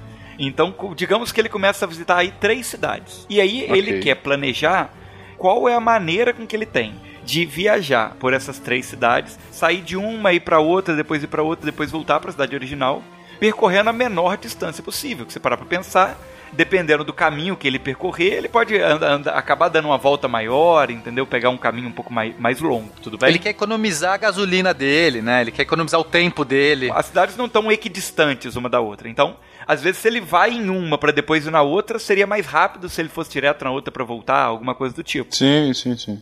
E aí, você, se você tem três cidades, ele vai ter duas possibilidades de caminho diferente, né? Ou ele começa indo pra, pra segunda e depois pra terceira, ou indo pra terceira e depois voltando na segunda. Quando você Perfeito. passa pra quatro cidades, essa quantidade de rotas ela já vai aumentando. Então, de duas possibilidades, ela já vai pular pra seis possibilidades. E assim vai. Ele, ele vai aumentando não de uma maneira linear. Essa quantidade de rotas que você cria, na verdade, ela, ela aumenta de uma maneira fatorial. Fatorial. E o fatorial, Fencas, é das coisas mais destrutivas que existe na matemática. É a bomba atômica da matemática. Eu lembro que eu tava resolvendo o problema do Thanos lá, mandei pra vocês e falei assim, gente, cheguei, no, cheguei na solução do Thanos aqui, mas é uma bomba atômica, porque eu tava cheio de fatorial. Eu sabia que ali eu não conseguiria resolver mais, porque não tem calculadora, não tem computador. Quando você está com fatorial, o fatorial é a coisa que cresce mais rápido assim no universo. Então, você sair do 3 fatorial, né? Então, para o ouvinte que não sabe o que é fatorial, se eu falar um número, sei lá, 10 Fatorial é aquele fatorial. sinalzinho de exclamação que você via no seu caderno. Três. Dois! 10! Sim. Então, por exemplo, 10 fatorial é 10 vezes 9, vezes 8, vezes 7, vezes 6, vezes 5, vezes 4, vezes 3, vezes 2, vezes 1. Não, vezes 1 na verdade não precisa porque qualquer número vezes 1 é ele mesmo. Mas enfim, isso é o fatorial. Se agora, se eu aumento é, de 10 para 11, essa conta já aumenta muito. De 11 para 12 já vai aumentar. Então, assim, a- é, com- o aumentar de 1, incremento de 1 no fatorial, aumenta o resultado, aumenta a conta em muito. E ele explode qualquer calculadora. Quando eu tava fazendo com os habitantes da Dinamarca, se eu não me engano, explodia, era, sei lá, nem lembro mais quanto que era, 2 milhões de habitantes. Explodia alucinadamente. E eu sabia que ali. Ah, inclusive eu posso contar minha anedota, Fencas, porque acho que tem tudo a ver com esse problema de P igual a NP e matemática Vai, discreta. A minha, frente. a minha ana- anedota. Então, então estava lá eu, né? Comunidade, grupo do SciCast, as pessoas falando de um tal de Thanos que saiu no Nerdcast, as pessoas falando que não. Sim, a origem dele é o Nerdcast, vamos lá. Ele é um nerdcaster, na verdade. Ele foi convidado pra esse dia. As pessoas perguntam, meu Deus, o que, que o Pena não sabe? Cultura pop. Aí tinha alguma. Estavam falando que teve um episódio do Nerdcast que um tal de Thanos instalava o dedo e aí matava metade da população do mundo, né? E aí eles. Lembrando que você ouviu isso primeiro no Contrafactual, mas continue. E aí tava argumentando assim, não, mas aí vai sumir metade dos pilotos de avião. Mas aí alguém falou assim, não, mas peraí, como vai sumir, sumir metade? É, isso foi lá no, no, no- Nerdcast, eles gravaram supondo isso, né? O Azagal falou, não, vai sumir metade dos pilotos de avião. Mas na comunidade do SciCast, eles estavam discutindo, não, mas peraí, não dá pra saber se vai subir metade, porque é aleatório. Pode ser que só- todos os pilotos de avião fiquem e somem todos os garis, sei lá, podia ser. E eu tinha uma intuição, falei assim, não, mas peraí, eu acho que a chance de, é, é muito pequena. É, é, eu comecei a achar que. Aí alguém falou assim, por exemplo, a Croácia inteira poderia sumir aleatoriamente e, e outro país inteiro ficar, em- é, entendeu? Porque metade das, das pessoas do mundo não significa que vai sair certinho um para um, sabe? Cada profissão, cada pessoa. E aí foi esse meu problema. Eu queria provar que eh, as chances, né? Eu queria encontrar qual a probabilidade de sumir a Croácia inteira eh, quando o Thanos instalasse o dedo. Era, foi esse basicamente o meu desafio. Enfim, aí eu comecei a explorar, eu, eu gosto de desafios, estava lá todo, todo pimpão, fazendo meus fatoriais, eu sabia que era um problema com fatoriais. Cheguei numa equação muito bonita, eh, e, e nessa equação, eu fiz uma equação genérica para resolver para qualquer N. N é qualquer população. Quero saber eh, qual a chance de, dentro de uma população de 10, metade sumir certinho. Era esse meu, meu problema.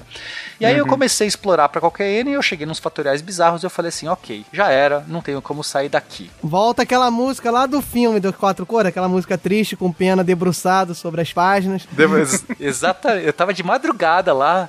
Ok, cheguei num problema NP, não polinomial. Não dá nem eu jogar num computador esse problema que não vai sair daqui antes de 2 milhões de anos, né? E eu não sou bobo de esperar. Então o que, que eu fiz? Comecei a brincar, era basicamente um problema de matemática discreta, comecei a manipular. Eu pensei assim, talvez tenha algum jeito de eu cancelar os fatoriais, tá? Porque quando a gente trabalha em matemática, Fencas, encontra fatoriais, o melhor jeito de você resolver é você cancelar fatoriais. Porque às vezes eu tenho um 10 Sim. fatorial dividido por um 9 fatorial, ótimo, porque o 10 fatorial é 10 vezes 9 fatorial. Então 9 fatorial consegue com 9 fatorial, essa conta dá 10. Eu nem tive que calcular os fatoriais, seria muito insano essa conta. Então eu tava tentando cancelar os fatoriais, só que não cancelava. Eu, eu tentei fazer expansão de Taylor, mas não cancelava. Eu precisava fazer derivadas daquela porra, e não cancelava, nada cancelava. Eu tava muito puto. Até que eu comecei a pensar, já é, eu tive um insight na hora que eu tava fazendo a, Esse aqui é o barulho em do números insight. pequenos. Quando eu tava fazendo a conta com números pequenos, eu comecei a ver um padrão que se repetia nos fatoriais, uma coisa muito louca, ia decrementando. Eu falei, ok, acho que tem aqui uma iteração. Eu peguei, escrevi o problema para n igual a 1, né, para uma pessoa, e, e- e fiz aí, né, para um, n igual a 1 era fácil a conta lá, não era tão difícil, inclusive dava exatamente meio, que era o que eu precisava. A chance de uma pessoa desaparecer, qualquer pessoa do universo, era 50%, e eu fiquei mal feliz, porque confirmou, né, tinha que ser qualquer pessoa, qual a chance de uma- qualquer pessoa quando tendo instalar o dedo para matar metade da população, tinha que ser 50%, batia o meu resultado. E eu comecei a fazer, eu sei, se eu tenho para n igual a 1, é, igual a 1, o n igual a 2 eu vou tentar escrever como uma função de n igual a 1. Entendeu, Fencas? Em vez de eu escrever a fórmula pronta, eu comecei a escrever ela em função do número anterior.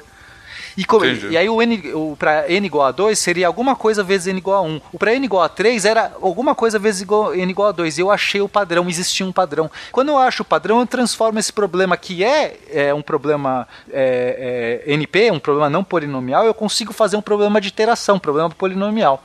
E aí eu tô todo feliz, eu falo assim, agora eu vou descobrir uma fórmula analítica, porque eu não me bastei, eu já tinha uma solução computacional, mas eu queria uma fórmula analítica, eu queria chegar na fórmula final. Ele quer mais, ele quer mais demais! Aí eu tava lá todo feliz e falei, vou achar uma, uma, uma equação analítica pra isso. Eu não quero ter que pôr meu computador pra resolver esse problema pra mim. Eu quero sair com ela bonita ali, pronta, provei aqui, ó. Tá aqui a equação, vou jogar na cara do, do grupo do SciCast, né? Chupa Thanos! Porque vamos lembrar que em momento algum a gente falou, Pena, você nunca vai conseguir provar isso. E sim, o Pena falou, não, agora eu vou provar. Eu, Tá bem, cara, vai lá. Não, eu lembro bem que eu falei assim, ó, Mas cheguei na equação aqui, não sei o que, joguei pros matemáticos, resolvam. Cri, cri. Ah, ninguém vai resolver? Eu que sou físico vou resolver, então, seus matemáticos de merda. Foi mais ou menos isso. É, me senti ofendido. Caramba, senti que ofendido. agressão gratuita. Que agressão gratuita aqui, ó. Nesse meio Exatamente. tempo, eu entrei no grupo, vi um monte de número, silenciei por dois dias. ok, aí o que, que eu fiz? Comecei Fencas, eu, eu comecei a usar umas funções muito complicadas que eu nunca tinha, ouvido, eh, não tinha usado na minha vida antes. Peguei um tratado de matemática discreta, estudei a sério o assunto, porque eu precisava fazer uma derivada discreta. Derivada, né, para quem conhece cálculo e tal, é uma ferramenta que a gente usa todo dia para fazer problemas de física e tal. A gente faz essas derivadas. São, são cálculos, não vou explicar muito bem aqui, não, não cabe, mas são, são cálculos que não são tecnicamente tão complicados. Existe um equivalente da derivada para matemática discreta. Que é a É. dupla quântica, equi- equivalente das derivadas. Ah, boa. Finalmente, Pena. né? Porque tá o Pena falando de um tema do contrafactual citando o Nerdcast, agora ele fala derivado e não fala das derivadas. Porra, se alguém falar em bicicleta aqui, corta na edição, editor. Pode o mais cortar. legal, meu querido ouvinte, que o- no SciCast tem vários matemáticos. Aí o Pena chega assim, pô, eu achei esse negócio legal. Fencas, vem cá. Pois é, mas vamos lá. Aí eu comecei a explorar essas derivadas que são umas funções delta, muito interessantes, inclusive.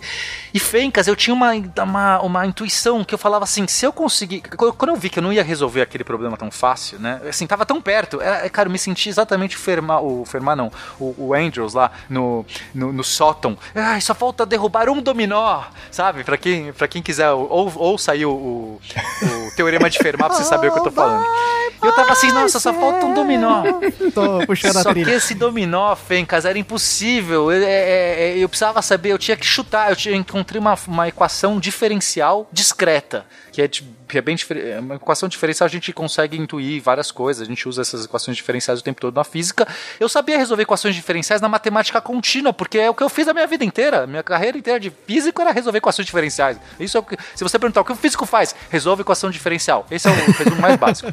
Muito bom, muito Só bom. que eu tinha uma equação diferencial da caralha da matemática discreta, que eu não, não, não é do meu metido, não trabalho com essas normalmente. Aí eu falei, ok, não sei resolver esse problema. Admiti, admiti que eu não sabia, mas eu falei assim: se eu converter, se eu fizer uma analogia, eu fiz uma analogia um para um, eu percebi que essas funções eram parecidas, exatamente como as funções elípticas, as, as formas modais das funções elípticas. Eu tava assim, nossa, eu tenho dois mundos aqui.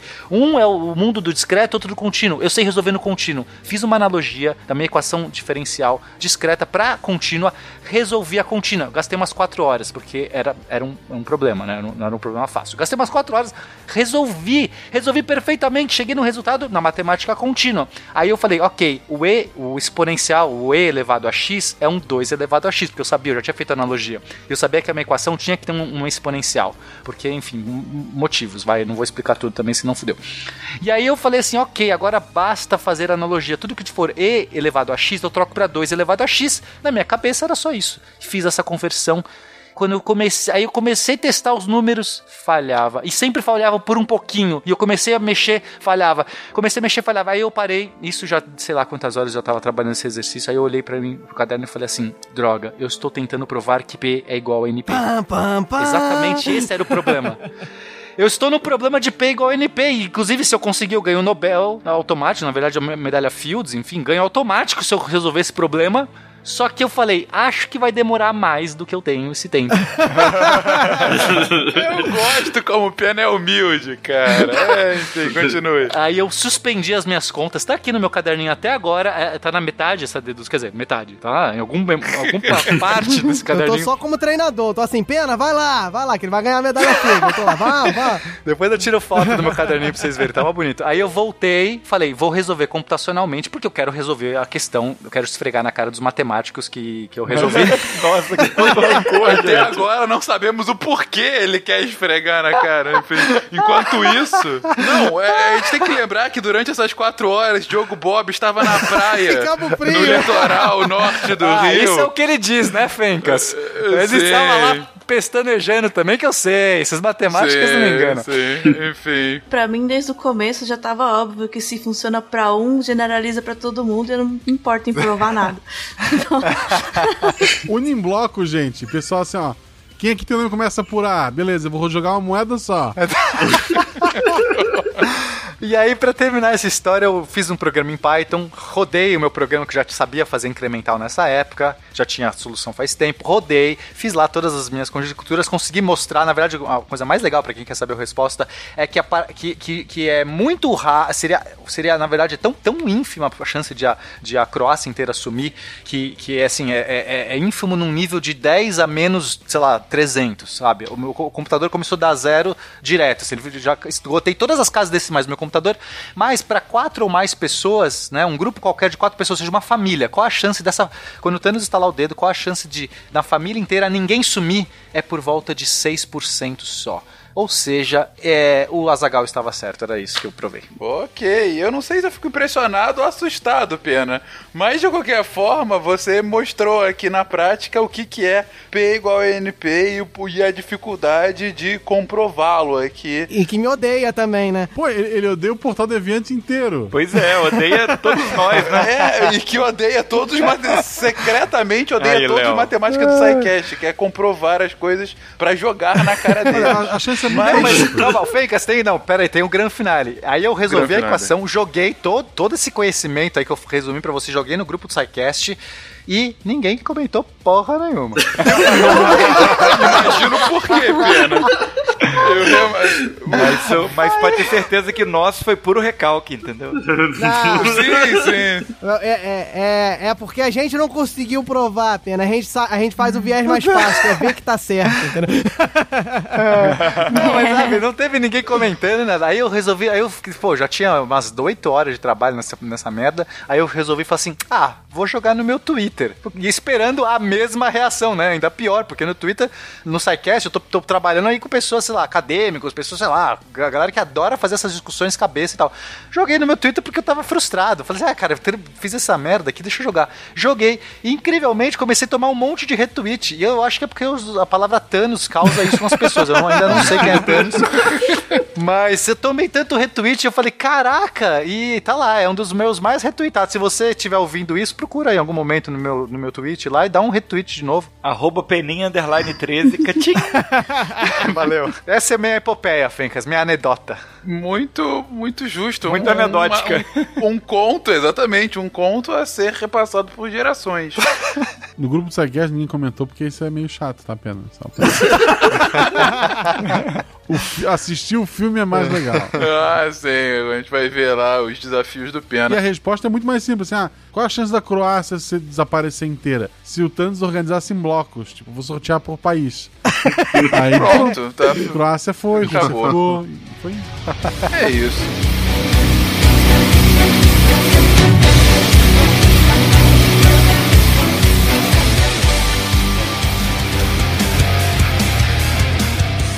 Mas a gente tava falando das vendedoras da Avon que, que tava indo por um lugar e a menor distância possível que elas deveriam fazer para visitar um número finito de cidades e que a cada mais uma cidade que a gente colocaria, mais complexo seria ah, pensar quantas rotas elas po- poderiam fazer, porque se eu vou de cidade A para cidade B, eu tenho só uma rota possível, se eu vou, se eu tenho a cidade A, B e C, eu tenho duas rotas possíveis, se eu tenho quatro cidades, eu já tenho seis rotas possíveis e assim sucessivamente.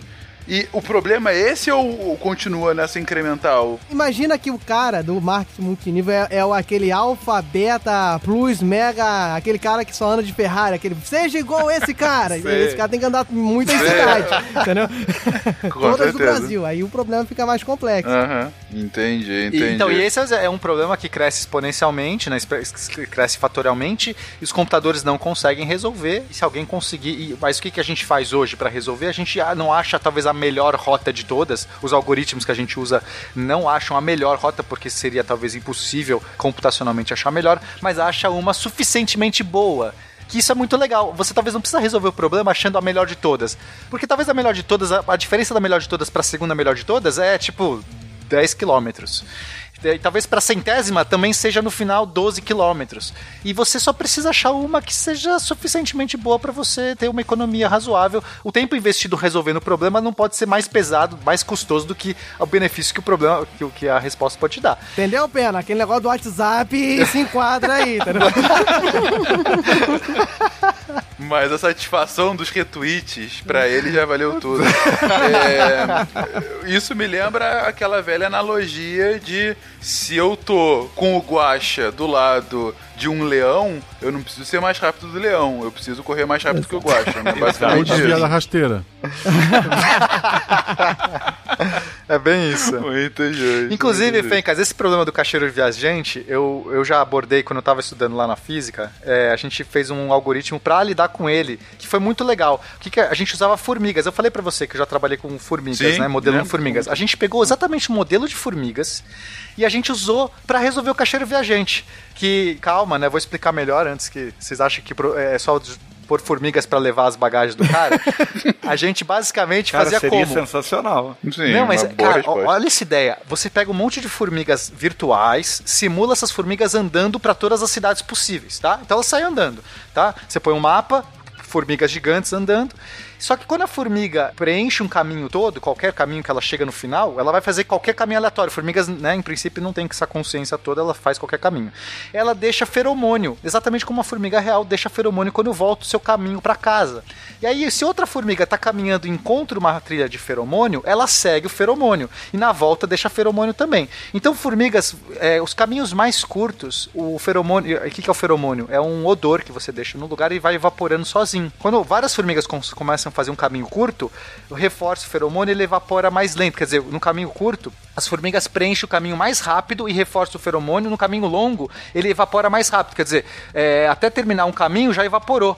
Ou seja, depois de um tempo, as, ro- as, as rotas vão sendo ressaltadas só as que tem caminho curto. E você olha o mapa que as formigas estão fazendo e fala: Cacheiro viajante, pode fazer esse mapa porque ele está otimizado. Assim como as formigas otimizam o caminho sempre quando ela vai achar comida, né? O que que uma formiga quando acha comida, ela sempre sai todas em linha reta bonitinhas. Como é que elas calcularam isso? Por causa dos feromônios. E é assim que você resolve o cacheiro viajante. Não a melhor, a formiga não vai achar a melhor de todas, mas vai achar uma totalmente aceitável, otimizada pro problema. Olha que lindo. Foi muito legal resolver esse problema, cara. Muito, mu- muito interessante. É quase um método força bruta, né? De criptografia. Você está testando várias hipóteses e tá ficando aquela que mais faz sentido, né? Aquela que mais encaixa. Ainda que não necessariamente é melhor. Inclusive, o nome desse método na matemática é exatamente isso. Por isso que eu brinquei no início. Chama método da força bruta e ignorância. Quando você pega e faz conta por conta pra poder ver qual que tá certo. O ignorância é por sua conta, Felipe. Esse método da força bruta e ignorância, somado aos lápis de cor, me lembro de um amigo que na primeira série do, do ensino fundamental, ele quebrava os lápis de cor pra dizer que era forte. Olha só. Cada um prova a sua força de uma forma. Então, Fega, depois dessa epopeia aí das formigas, eu quero te fazer uma pergunta. Se você tivesse sentado com uma folhinha de papel, como é que você, e fosse o caixeiro viajante, como é que você ia tentar resolver, assim, decidir qual, é, qual cidade vai, fazer as contas, como é que você ia tentar fazer isso na folha de papel? Bom, primeiro eu não teria só uma folha de papel, eu teria o Google Maps. e provavelmente uma planilha do Excel.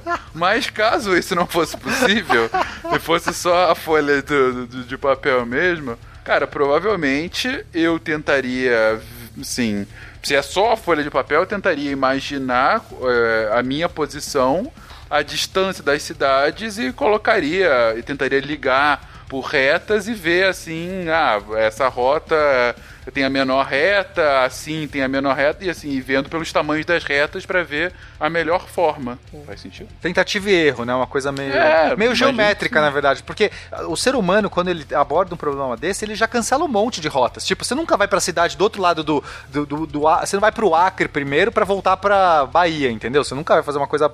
Uma bobagem dessa. É, você vai sempre tentar. Já, você já descarta um monte de possibilidades. Visualmente, né? Só de olhar assim já fala assim, ó, essa aqui não é boa, essa aqui já vou. Mas seria no final seria um tentativa e erro, seria um chute, né? Eu imagino que sim, mas por que, Diogo? Então, Fencas, você quase definiu o que a gente trabalha muito na matemática, é um dos grandes focos da matemática discreta, que são os grafos. que é os Ah. grafos nada mais é do que assim, uma forma simplória de definir, tá? É um conjunto de vértices, ou seja, um conjunto de pontos em que você faz ligações entre esses pontos que a gente chama de arestas, entendeu? Que é basicamente o que você Uhum. fez. Obviamente que o, grafo ele tenta simplificar ao máximo o, o seu problema. Então, não teria essa questão que você falou de ter uma reta maior, uma reta menor, de, de distância entre as cidades. O que poderia ser feito é você botar pesos nas arestas. Ah, desse ponto para esse ponto custa Isso. 2, desse ponto para aquele ponto custa 1, um, Uhum. do outro ponto custa 3, entendeu? Mas seriam ligações. Então, Uhum. você transforma em inverso, ou seja, transforma em uma forma geométrica que normalmente é feita no plano. Existem grafos tridimensionais que se estuda muito moléculas, por exemplo, ligações entre moléculas, química trabalha muito os grafos 3D, mas basicamente a gente pode falar aqui dos grafos 2D, que é no plano, que é um grande desenvolvimento da matemática discreta. E a gente pode trabalhar e ver como ele é funcional com problemas assim mais, mais simples assim, você bota uns probleminhas mais tranquilos que você vê como que você solucionando por grafos e como essa teoria se desenvolveu. Não tem aquele problema. Já citou aqui no SciCast das pontes de Königsberg, não é disso? Sim, esse aí, é um dos problemas mais, eh, mais clássicos e foi um dos problemas que mais fomentaram a teoria dos grafos, que foi do Leonardo Euler, que são as pontes de Kaliningrado, né? Que é esse nome aí que eu não sei falar. Königsberg. Exato. Esse é um dos casos. A gente pode trabalhar vários. Tem um caso mais simples, e a gente pode chegar nesse caso também das pontes depois, que o caso mais simples seria o seguinte: você ter três casas e tem três serviços para atender essas casas. Vamos supor, casa, casa do Fencas, casa do Guaxinim e casa do Pena. E você quer que tenha água, luz e esgoto nessas casas, entendeu? Olha o cache de Uhum. saneamento básico aí, ó. Olha só, a gente aqui é interação entre as ciências. e aí a pergunta que se faz, meu nobre Fencas e meu nobre Guaxinim, o Pena não vale porque o Pena vai responder e ainda vai fazer um algoritmo NP. Ainda vai jogar na nossa cara depois. Depois. É, exato. Esses Exatamente. matemáticos de bosta. É o seguinte, Fencas e Guaxinim. É possível você fazer essas ligações considerando que estão no plano, tá? Não, não vai passar uma por cima da outra, você tem que passar pelo chão ali. Você fazer essas ligações sem elas se cruzarem nessas três casas e esses três serviços? Eu digo que não, porque eu já tentei por algum tempo. Pra quem não sabe, o Malto pagou a faculdade como pedreiro, ele fazia. Não, mas essa, esse problema eu já conheço há algum tempo, desde que eu era criança. Foi minha mãe que me passou. É, exatamente infantil, o mesmo enunciado. Trabalho infantil, exatamente. A gente tinha três casas e tinha o negócio. Não, mentira. Era realmente. Mas eu. Nunca dá pra fazer com os três, sempre tem que cruzar pelo menos uma. Exatamente. E isso é o início de teoria dos grafos. Você matematizar, né? Você transformar esse problema da vida real num problema matemático. E os grafos te ajudam muito nisso pra você solucionar isso. E a resposta é realmente essa que não dá. Só que pra demonstrar isso, teve teorema, teve que usar teorema da das curvas de Jordan, por exemplo, que é, é um teorema bem simples se você for pensar no plano, que parece até idiota, mas precisou ser provado e dar um certo trabalho pra você provar, que é o seguinte: se você tiver uma curva fechada, ou seja, se você tiver um desenho no papel fechado, você pega o lápis e faz um desenhozinho assim que ele se fecha, com uma linha só. Esse desenho, ele divide o papel em duas partes: a parte interna e a parte externa, entendeu? Ah, eu já vi esse.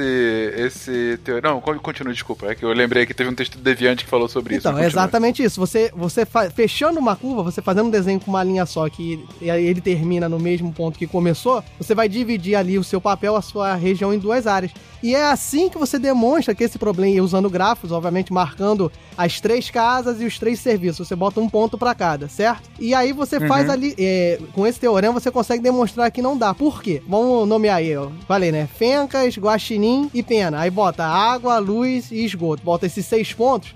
Sem se preocupar exatamente com as ligações, vamos fazer as ligações, depois a gente nomeia se é água, de luz. Você vai ter que ligar esses pontos. É uma brincadeira de você ligar os pontinhos. Você cons vocês conseguem visualizar isso? Que é só você. Você tem que ligar a casa A no serviço. Perfeitamente. No serviço de esgoto, ligar a casa A no serviço de luz, ligar a casa A Sim, cada casa vai ter que estar ligada com os três serviços. Exato. A no Exatamente. serviço de, de água. E todos os outros você tem que fazer a mesma coisa. Você consegue enxergar isso? Perfeitamente. Então, quando você. Como é que você usa o teorema das curvas de Jordan? Você liga da seguinte, da seguinte maneira: uma casa, um serviço. Uma casa, um serviço. Uma casa, um serviço. E você vai, você vai fechar um ciclo. Ó, a casa do Fencas vai na, na água. Aí a água vai na casa do Guaxinim. O Guaxinim você leva o serviço de esgoto para a casa do Pena. E do Pena você leva o serviço de luz para casa do Fencas, que era o início, entendeu? Fechou um ciclo, tá vendo? Você conseguiu visualizar? Você faz um liga-pontos que volta pro início. Com isso, Sim, você, você fez alguns serviços já, você já fez algumas ligações.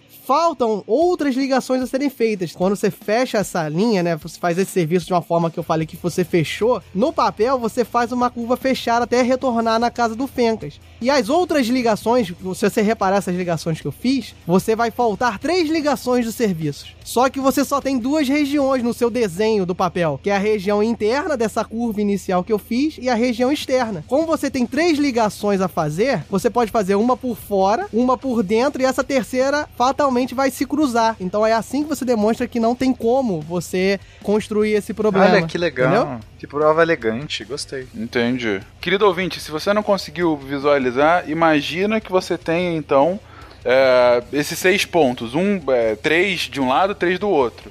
E aí você liga. Você liga como se fosse vários N's, vamos colocar assim. O de baixo no de cima, o de cima no. Ah, não, vai ficar esquisito essa. Então, essa- é um quadrado, é. você faz um. O importante é você ver que vai fechar. Você, quando você construir isso, você vai fechar o papel. Você vai fazer uma curva que tem uma parte de dentro do papel e uma parte de fora. E vai ficar faltando três ligações, sim. entendeu? Sim, tá, tá, tá. Se o ouvinte tentar fazer, fazer esse desenho na frente dele, ele vai ver que de fato vai estar fechado e você só vai ter mais duas opções de dentro e fora. Interessante, interessante como, como aprovado. O ouvinte que tá vendo, ouvindo isso num dia de chuva, está no ônibus. Faça na janela do ônibus. Exatamente. E isso, e isso foi o início da. Foi um problema, um dos problemas que motivou a teoria dos grafos, que é justamente isso. A teoria dos grafos é você estudar a fundo a ciência de você ligar os pontinhos e considerar os pontinhos sendo ligados, entendeu? Só que você vai piorando, você vai criando mais teorias em cima disso. E aí, um outro problema é justamente esse que você falou, Fenga, que são das pontes de Kaliningrado, que é, como é que é o termo correto? Königsberg. Exatamente. Esse problema foi uma, um outro questionamento que é o quê? Na cidade de Kaliningrado, ela tem o quê? Ela, ela tem um rio, ela tem as duas margens e duas ilhas. E e- essas duas margens e essas duas ilhas são ligadas por sete pontes, beleza? Então, o, o- a teoria, você vê que na sua cabeça, você tentar resolver o que eu vou te perguntar, você vai tentar montar um grafo, você vai tentar botar pontinhos e ficar ligando os pontinhos, porque o problema é o seguinte, a pergunta que sempre se fazia era se era possível você sair de um dos locais da cidade, ou seja, de uma margem ou de uma das ilhas, contornar as sete pontes sem é, andar pelas sete pontes sem repetir e voltar ao seu ponto inicial. que Seria a sua casa, no problema seria a sua casa, entendeu? É porque tinha uma moda nessa época que as pessoas saíam, sei lá, num domingo de manhã e queriam fazer a travessia completa, visitar todos os lugares. E eles. Só que o cara tinha que. eh, Todo mundo tentava e repetia. Ai, droga, eu tive que atravessar essa ponte de novo. Eu queria conseguir fazer o caminho inteiro sem repetir nada, né? Seria lindo. Só que ninguém ainda tinha conseguido fazer. E aí, ah, que é Euler, Euler, resolve esse problema. Qual é o caminho perfeito? Imagina toda essa, é, é, essa galera, essa, essa nobreza russa. Na guia da turista falando, eu não aguento passar na ponte e os caras reclamarem que já viram. É, esse é um problema pro Euler resolver. E levaram pro Euler resolver. Exatamente.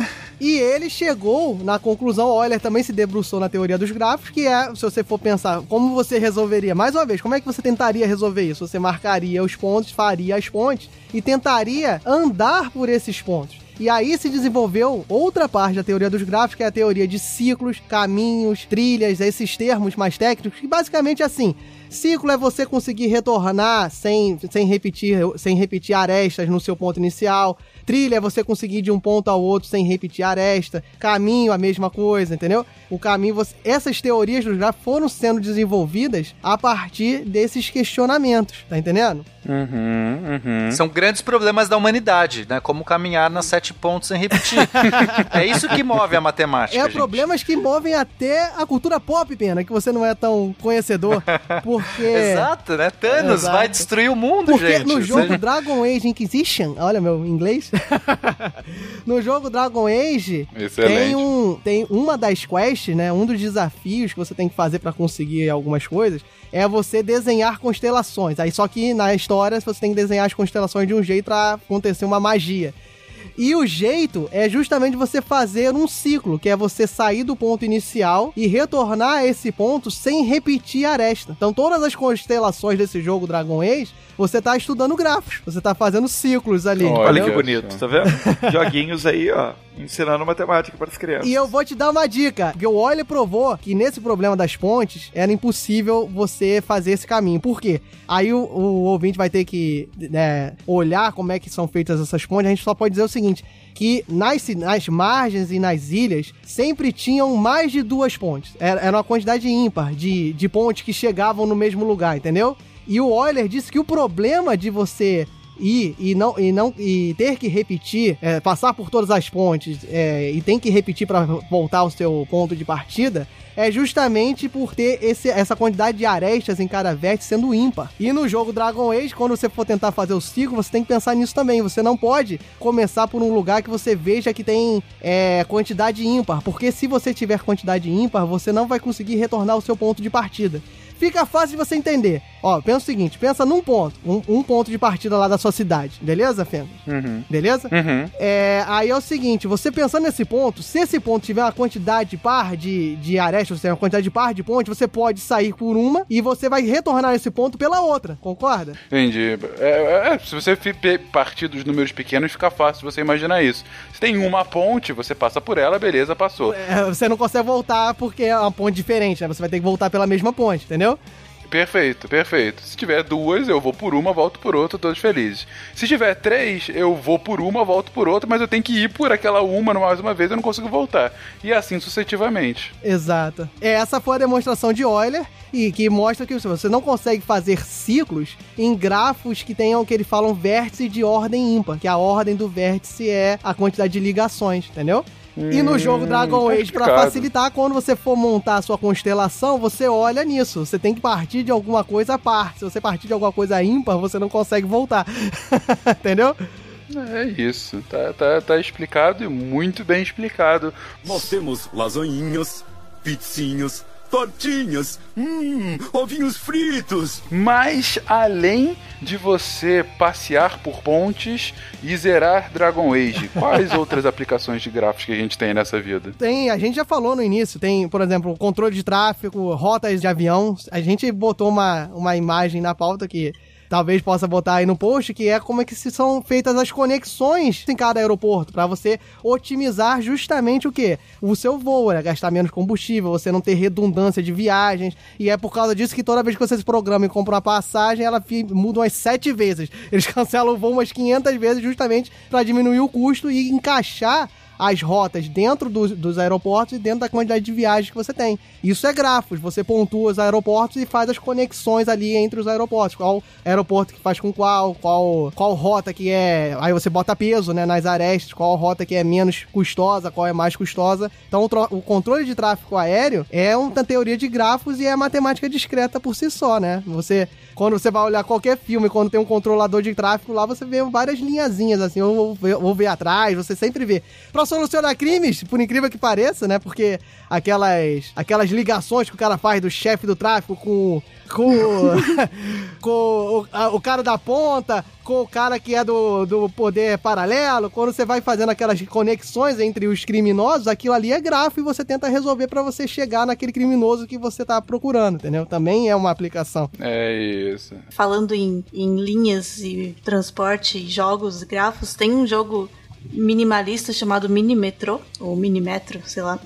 Que é. Ele é muito legal e ele é justamente isso: você tentar criar um grafo que otimize o transporte de passageiros numa linha, em linhas de metrô, né? Tem, tipo, linhas que se cruzam, é como se fosse uma baldeação. Só que ele é super simples, assim. Cada estação é um símbolo, é uma bolinha, um triângulo, um quadrado. E as pessoas, elas podem querer ir para estações bolinhas, estações triângulos ou estações quadrados. E você tem que ir montando as linhas de forma a otimizar. E aí começa a formar gargalo, tá, tipo, tá muita gente lá na Sé. E, por- e é legal também porque esse jogo, ele é... Cada fase é baseado em uma cidade real. Então, por exemplo, São Paulo tem lá dois rios que separam a cidade em três partes. E aí para você passar a linha no rio é mais difícil. Mas é muito legal. Recomendo. Não, e você pergunta por quê? Então, pra que, que eu quero fazer isso? Fazer um grafo com o menor caminho? Isso, na vida real, né? Na parte da computação, na Naka pode me corrigir se eu estiver errado, é justamente pra você diminuir a quantidade de processamento. Porque, por exemplo, árvore de busca, quando você faz algoritmos de busca, por exemplo, o computador, em tese, ele percorre algum- alguns caminhos, ele percorre alguns locais da memória. Então, se você conseguir percorrer a maior quantidade de pontos com menos ligações, ele tá fazendo menos trabalho, entendeu? Minimização do custo, né? Você sempre tenta minimizar o custo. E isso tudo entra na teoria de grafos. Minimizar erro. É, algo- é, alguns algoritmos de, por exemplo, fazer sorting. Se eu quiser fazer um algoritmo de ordenação, ou seja, eu vou, eu tenho uma lista de X elementos, eu quero ordenar por ordem alfabética. Né? Se- Como é que a gente faz isso, eu, Pena, tentando fazer na mão isso? Eu vou lá, ah, deixa eu ver, esse aqui, procuro os que tem, sei lá, ah, jogo pra cima. Só que aí eu achei um lá que tem Z, já jogo pra baixo. Achei um que tem M, ah, vou jogar no meio. Você vai meio que pegando e chu- chutando os lugares, só que você vai fazendo isso, isso, isso e tudo mais. Até que você vai otimizando.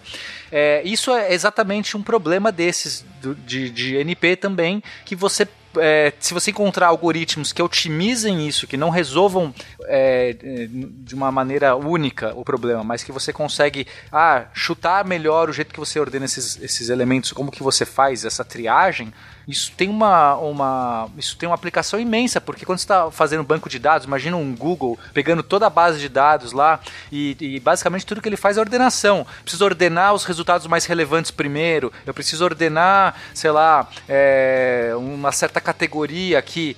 Isso tem uma aplicação em banco de dados imensa e quem consegue resolver, criar esses algoritmos ma- mais eficientes, é, é, consegue melhorar muitos sistemas, né? Então, não só tão alto nível como o banco de dados, né? Só para você procurar uma posição de memória no, no, no hard drive lá, você tem que usar esse sorte. Você tem que Sim. saber achar ele mais rápido. Eu queria comentar também uma coisa engraçada, que quando eu tava estudando esse NP, IP, tava estudando pra prova e eu não tava entendendo nada com o material da faculdade, e eu comecei a ver os sortings também, que tem várias maneiras de você fazer um sorting melhor, mais rápido, não? E aí eu só fui entender mesmo quando eu achei uns vídeos de sorting com dança folclórica hungariana. Ah, eu já vi.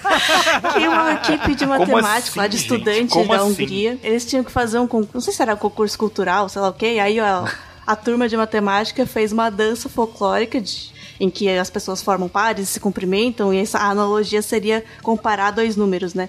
E aí, tipo, é muito legal, assistam, você entende perfeitamente como funciona o sorting. Tem, tem vários exemplos, tem o de Kiko Sorting, de Bubble Sorting. Tá vendo aí, Pena? Tá vendo? aí? Matemáticos. Foram Olha aí. matemáticos que fizeram a dança. Não, já que, já que estamos falando de, de anedotas, eu vou contar mais uma das minhas. Ha! Eu tava. Mas é porque eu, eu queria ir pra Croácia. Inclusive, eu queria ir pra Croácia. Tem tudo. Olha só que coisa legal esse Pra programa. desaparecer lá ou não. Tentando matar ele. Olha que coisa incrível, gente. Faz muitos anos isso que eu, eu queria ir pra Croácia. E aí eu descobri que tinha uma comunidade aqui em São Paulo dos Amigos da Dalmácia. Porque na verdade a Dalmácia é uma região da Croácia, né? Como, sei lá, se fosse Transilvânia dentro da Romênia. E, e aí eu. O é, que, que eu fiz? Eu é, conheci umas pessoas de lá. E falaram assim: não, é, a gente de homens dan pra dançar. E aí no final do ano ia rolar uma apresentação. Eles iam pagar excursão para as pessoas que fizessem, fizessem parte do grupo lá de dançarinos e ir para Dalmácia. E eu ia viajar para Dalmácia, para Croácia, de graça. E aí eu tentei fazer parte desse grupo. Eu não tinha nenhuma ascendência croata, nem nada disso. E só que era muito longe de casa, aí eu achei que no final não ia valer a pena. Eu tinha que atravessar São Paulo inteiro para ir lá. Enfim, é, a anedota acabou aí. Mas tem a ver com danças, danças croatas. Era tipo a Transilvânia da Croácia. Eles queriam tomar teu sangue, tu sabe, né? É, acho que eu tive esse medo, aí eu desisti. Mas Muito eu, eu tentei dançar danças croatas. É mano, muito legal essa coisa. Enfim. Bom, a gente ouviu um bocado sobre matemática discreta, ouviu um bocado sobre histórias e problemas de matemática discreta e um bocado das anedotas do Pena também nesse cast. É quase um miçangas isso aqui. tá de um tudo isso aqui. Catim. A gente, a gente fez propaganda de quase todos os podcasts do Deviante aqui, né, nesse, nesse SciCast, mas tudo bem. Então vamos chutar a escada agora. Falta outro. Mas quem, mas quem quiser saber mais as minhas anedotas, tem um miçanga só comigo, né, Guaxa? Eu Tem. Não, não sei qual é o, não sei qual que é o número, mas a procurem lá. Procurem as anedotas aí no, no RP Guaxa. Eu, Deb e Felipe. Pronto, agora tá perfeita a propaganda. Não tem mais Podendo voltar aqui para o final da pauta, é, a gente comentou no início do cast alguns usos, muitos, a gente está comentando ainda aqui os usos da matemática discreta, né? É, mas o, o que eu queria de vocês é justamente, ok, a partir daí, que outros campos da matemática é, podem ser derivados, e olha aí mais uma propaganda, da, da matemática discreta e temas esses já explorados ou a ser explorados aqui em episódios do Olha aí. A gente pode fazer, eu e o Felipe, fazendo anunciação para o ouvinte escolher o próximo tema do SciCast de matemática. O que você acha, Felipe? Ah, legal, legal. Pode ser uma boa, uma boa. Porque, tipo assim, a Bonito. gente teve alguns que já foram falados, igual o próprio de teoria dos jogos, que é, é um antigão ainda, da, o SciCast 97, olha quanto tempo tem que saiu. De uma época que ainda não tinha, que ainda não tinha eu na equipe de matemática, então não, com certeza não, não deve ter sido tão incrível quanto poderia ter sido comigo, né? A humildade aflorando nesse cast. Mas teve o Teoria dos Números também. E isso. Sim, 188. Teoria dos números, A falamos gente falou bastante isso. de conjunto, tal, que é uma coisa que tá muito a ver com a teoria, com a matemática discreta. Uhum. que mais? Que a gente já falou aqui, que foi mencionado. A gente teve também, é, na verdade, teve o do Turing, né, que falou de criptografia, então a gente tem também, como a gente já disse... Sim. Ah, então a gente precisa falar mais. Precisamos, é, esse assunto. Criptografia é, é um dos SciCast proibidos. A É. gente gravou e acabou não saindo Não, por problemas ele aqui. Ficou bom, mas acabou dando problema na gravação, mas voltaremos a ele po- posteriormente. Mas o mais interessante são as próximas pautas possíveis, é ou não é, Com Bob? certeza, meu caro Felipe. Aqui nós somos os reis da espontaneidade. Vai lá, Nanaka, toca aí. Qu- Quais são as outras as possibilidades? A gente até comentou na pauta que a matemática discreta também é aplicada na parte de lógica, né? E assim, é uma, a lógica mais pura, assim, e tem, tem relações que você consegue fazer de verdade e falsidade e inferência, que é muito legal. E assim, é a base de toda a lógica, tanto na parte computacional, mas principalmente antes disso, né? Na parte de filosofia mesmo, de... Não, mas aí a gente tem que fazer um título sensacionalista. Não é assim. É isso aí, é a gente tem aí. que fazer um clickbait aqui, né? E qual é? Olha só, SciCast te ensina a ganhar discussões em sete passos com lógica. Aí, ó, bonito, bonito, gostei. Poético, poético. Excelente. A gente poderia também fazer, por exemplo, um sobre teoria das probabilidades só. Ah, óbvio. SciCast ensina você a ganhar na Mega Sena. Ou como não tentar a Mega Sena. Eu acho que é mais isso. Não, mas tem que ser clickbait, pena. Não pode desanimar a pessoa. Ah, foi mal, foi mal, foi mal. Tá, e se a gente fizesse então, Bob, um programa sobre algoritmos e Olha aí, recursividade? SciCast faz algoritmo para você entrar com recurso no STF. Olha só. É um exemplo de recursividade máximo, sem dúvida. Eu acho que cabe um só sobre grafos, talvez, porque é um ramo enorme, não sei, de repente poderia. Você quer um sobre Ok, grafos. ok. SciCast te ensina a ligar pontinhos da seu filho. Olha só. Sobre danças folclóricas húngaras. eu acho que é É esse que tá verdade, é faltando. húngara, né? Não é hungariana. Deixa eu. Hungariana. É, Mas o de grafos é muito difícil, porque sem, sem o Vai precisar visual. de desenho, né? É, É muito difícil, cara. Já é difícil É. você vendo, imagina só falando, assim. É verdade. Mas A nossos gente- ouvintes são incríveis, você sabe, É, né, sim. A gente não pode subjugá-los. Ah, tem, tem cálculos das diferenças finitas também, não tem, Felipe? Que a gente pode falar. É, no cálculo das diferenças finitas, o SciCast calcula as diferenças entre as finitas minorias do Olha mundo. é aí, isso? ó. Pô. é, esse- esses títulos de SciCast a gente vai ganhar um milhão de downloads fácil em cada um. Eu acho, eu acho, eu acho, inclusive, que tem que ser ali ó, o rodapé, assim, da, da- da- do, do programa. Antigamente se tinha justamente esses rodados. Aquele em que você pode ganhar a Mega Sena. Exatamente. Se a gente pedisse, por exemplo, um programa com matemática híbrida, SciCast ensina a fazer contas com ábaco e com calculadora científica. Ah, Tá bom. Enfim, depois dessas anunciações e marketing já feito para próximos episódios de matemática, ficamos por aqui nesse episódio de hoje. Últimas pa- palavras finais, gente? Alguma mensagem final pro ouvinte depois dele aprender um pouco mais sobre matemática um discreta? passo de cada vez. é, eu pensei em não falar nada não, porque eu quero manter discrição. Eu, eu Muito tenho justo, certeza, mas justo. absoluta, que uma ilha deserta como a gangorra é o inferno pessoal de alguém. Ainda tem isso, né? Ó, a gente sabe resolver esse problema do início do podcast. Só não vamos falar aqui pra... Ah, eu diria isso. As minhas últimas palavras, primeiramente, é essa. A gente não só sabe resolver, como eu resolvi esse problema e mostrei pra Nanaka que também tinha resolvido. Então vocês, matemáticos, chupa essa porque o cara de humanas resolveu isso. Cara, tá todo mundo acreditando nos matemáticos hoje no programa, vocês perceberam, É, né? é- é a cultura do Sim. ódio isso aqui, olha que, que tristeza. E se você, ouvinte, que já tiver resolvido o problema do início, porque, acredite, por mais que a gente tenha colocado o Tarek, o Guache, pérolas, o problema é resolvível. Um último problema para você se divertir também, porque eu sei que você ouvindo nessa sexta-feira não tem nada mais interessante do que fazer do que ficar resolvendo problemas falados no SciCast. Então vamos lá a ele para fechar o episódio. Você tem 10 sacolas idênticas, dentro de cada sacola tem mil moedas. Mas tem um problema: uma dessas sacolas tem mil moedas falsas. Todas as moedas são visualmente idênticas, mas você sabe que as moedas verdadeiras pesam 1 grama e as falsas 1,1 grama. Você tem uma balança digital e tem direito a apenas uma pesagem. Como que você vai descobrir qual é a sacola com as moedas falsas? Esse foi um problema que foi postado pelo Gustavo Garcia Nogueira pra gente já tem algum tempo, isso num programa de mais de um ano atrás. Não vamos dar um milhão de dólares, fique claro. Ah, não, não. Se você resolver, vai ter no máximo nossos meus parabéns. Vai ganhar um beijinho virtual no pelo Twitter, Twitter, ganha é. uns. RTs. Vai ganhar um beijo virtual no. Twitter. Quem postar a resposta. Mas se provar o do P igual a NP, passa pro Pena e divide a conta, pelo menos com Pena, né? Eu já tô na metade do problema, hein? Olha aí, vocês estão atrás. Agora só faltam os 50 anos pra mim. É. Pelo menos meio milhão já tá garantido, né, Pena? Minha aposentadoria, gente, é assim.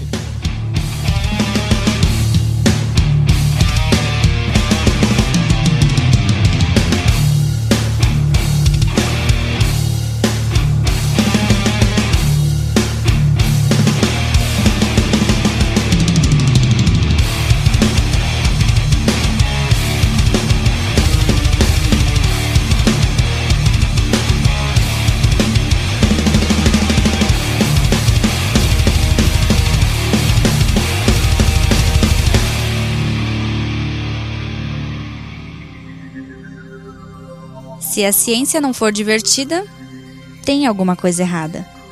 Tem que ser divertida. A coisa mais divertida que tem é a ciência.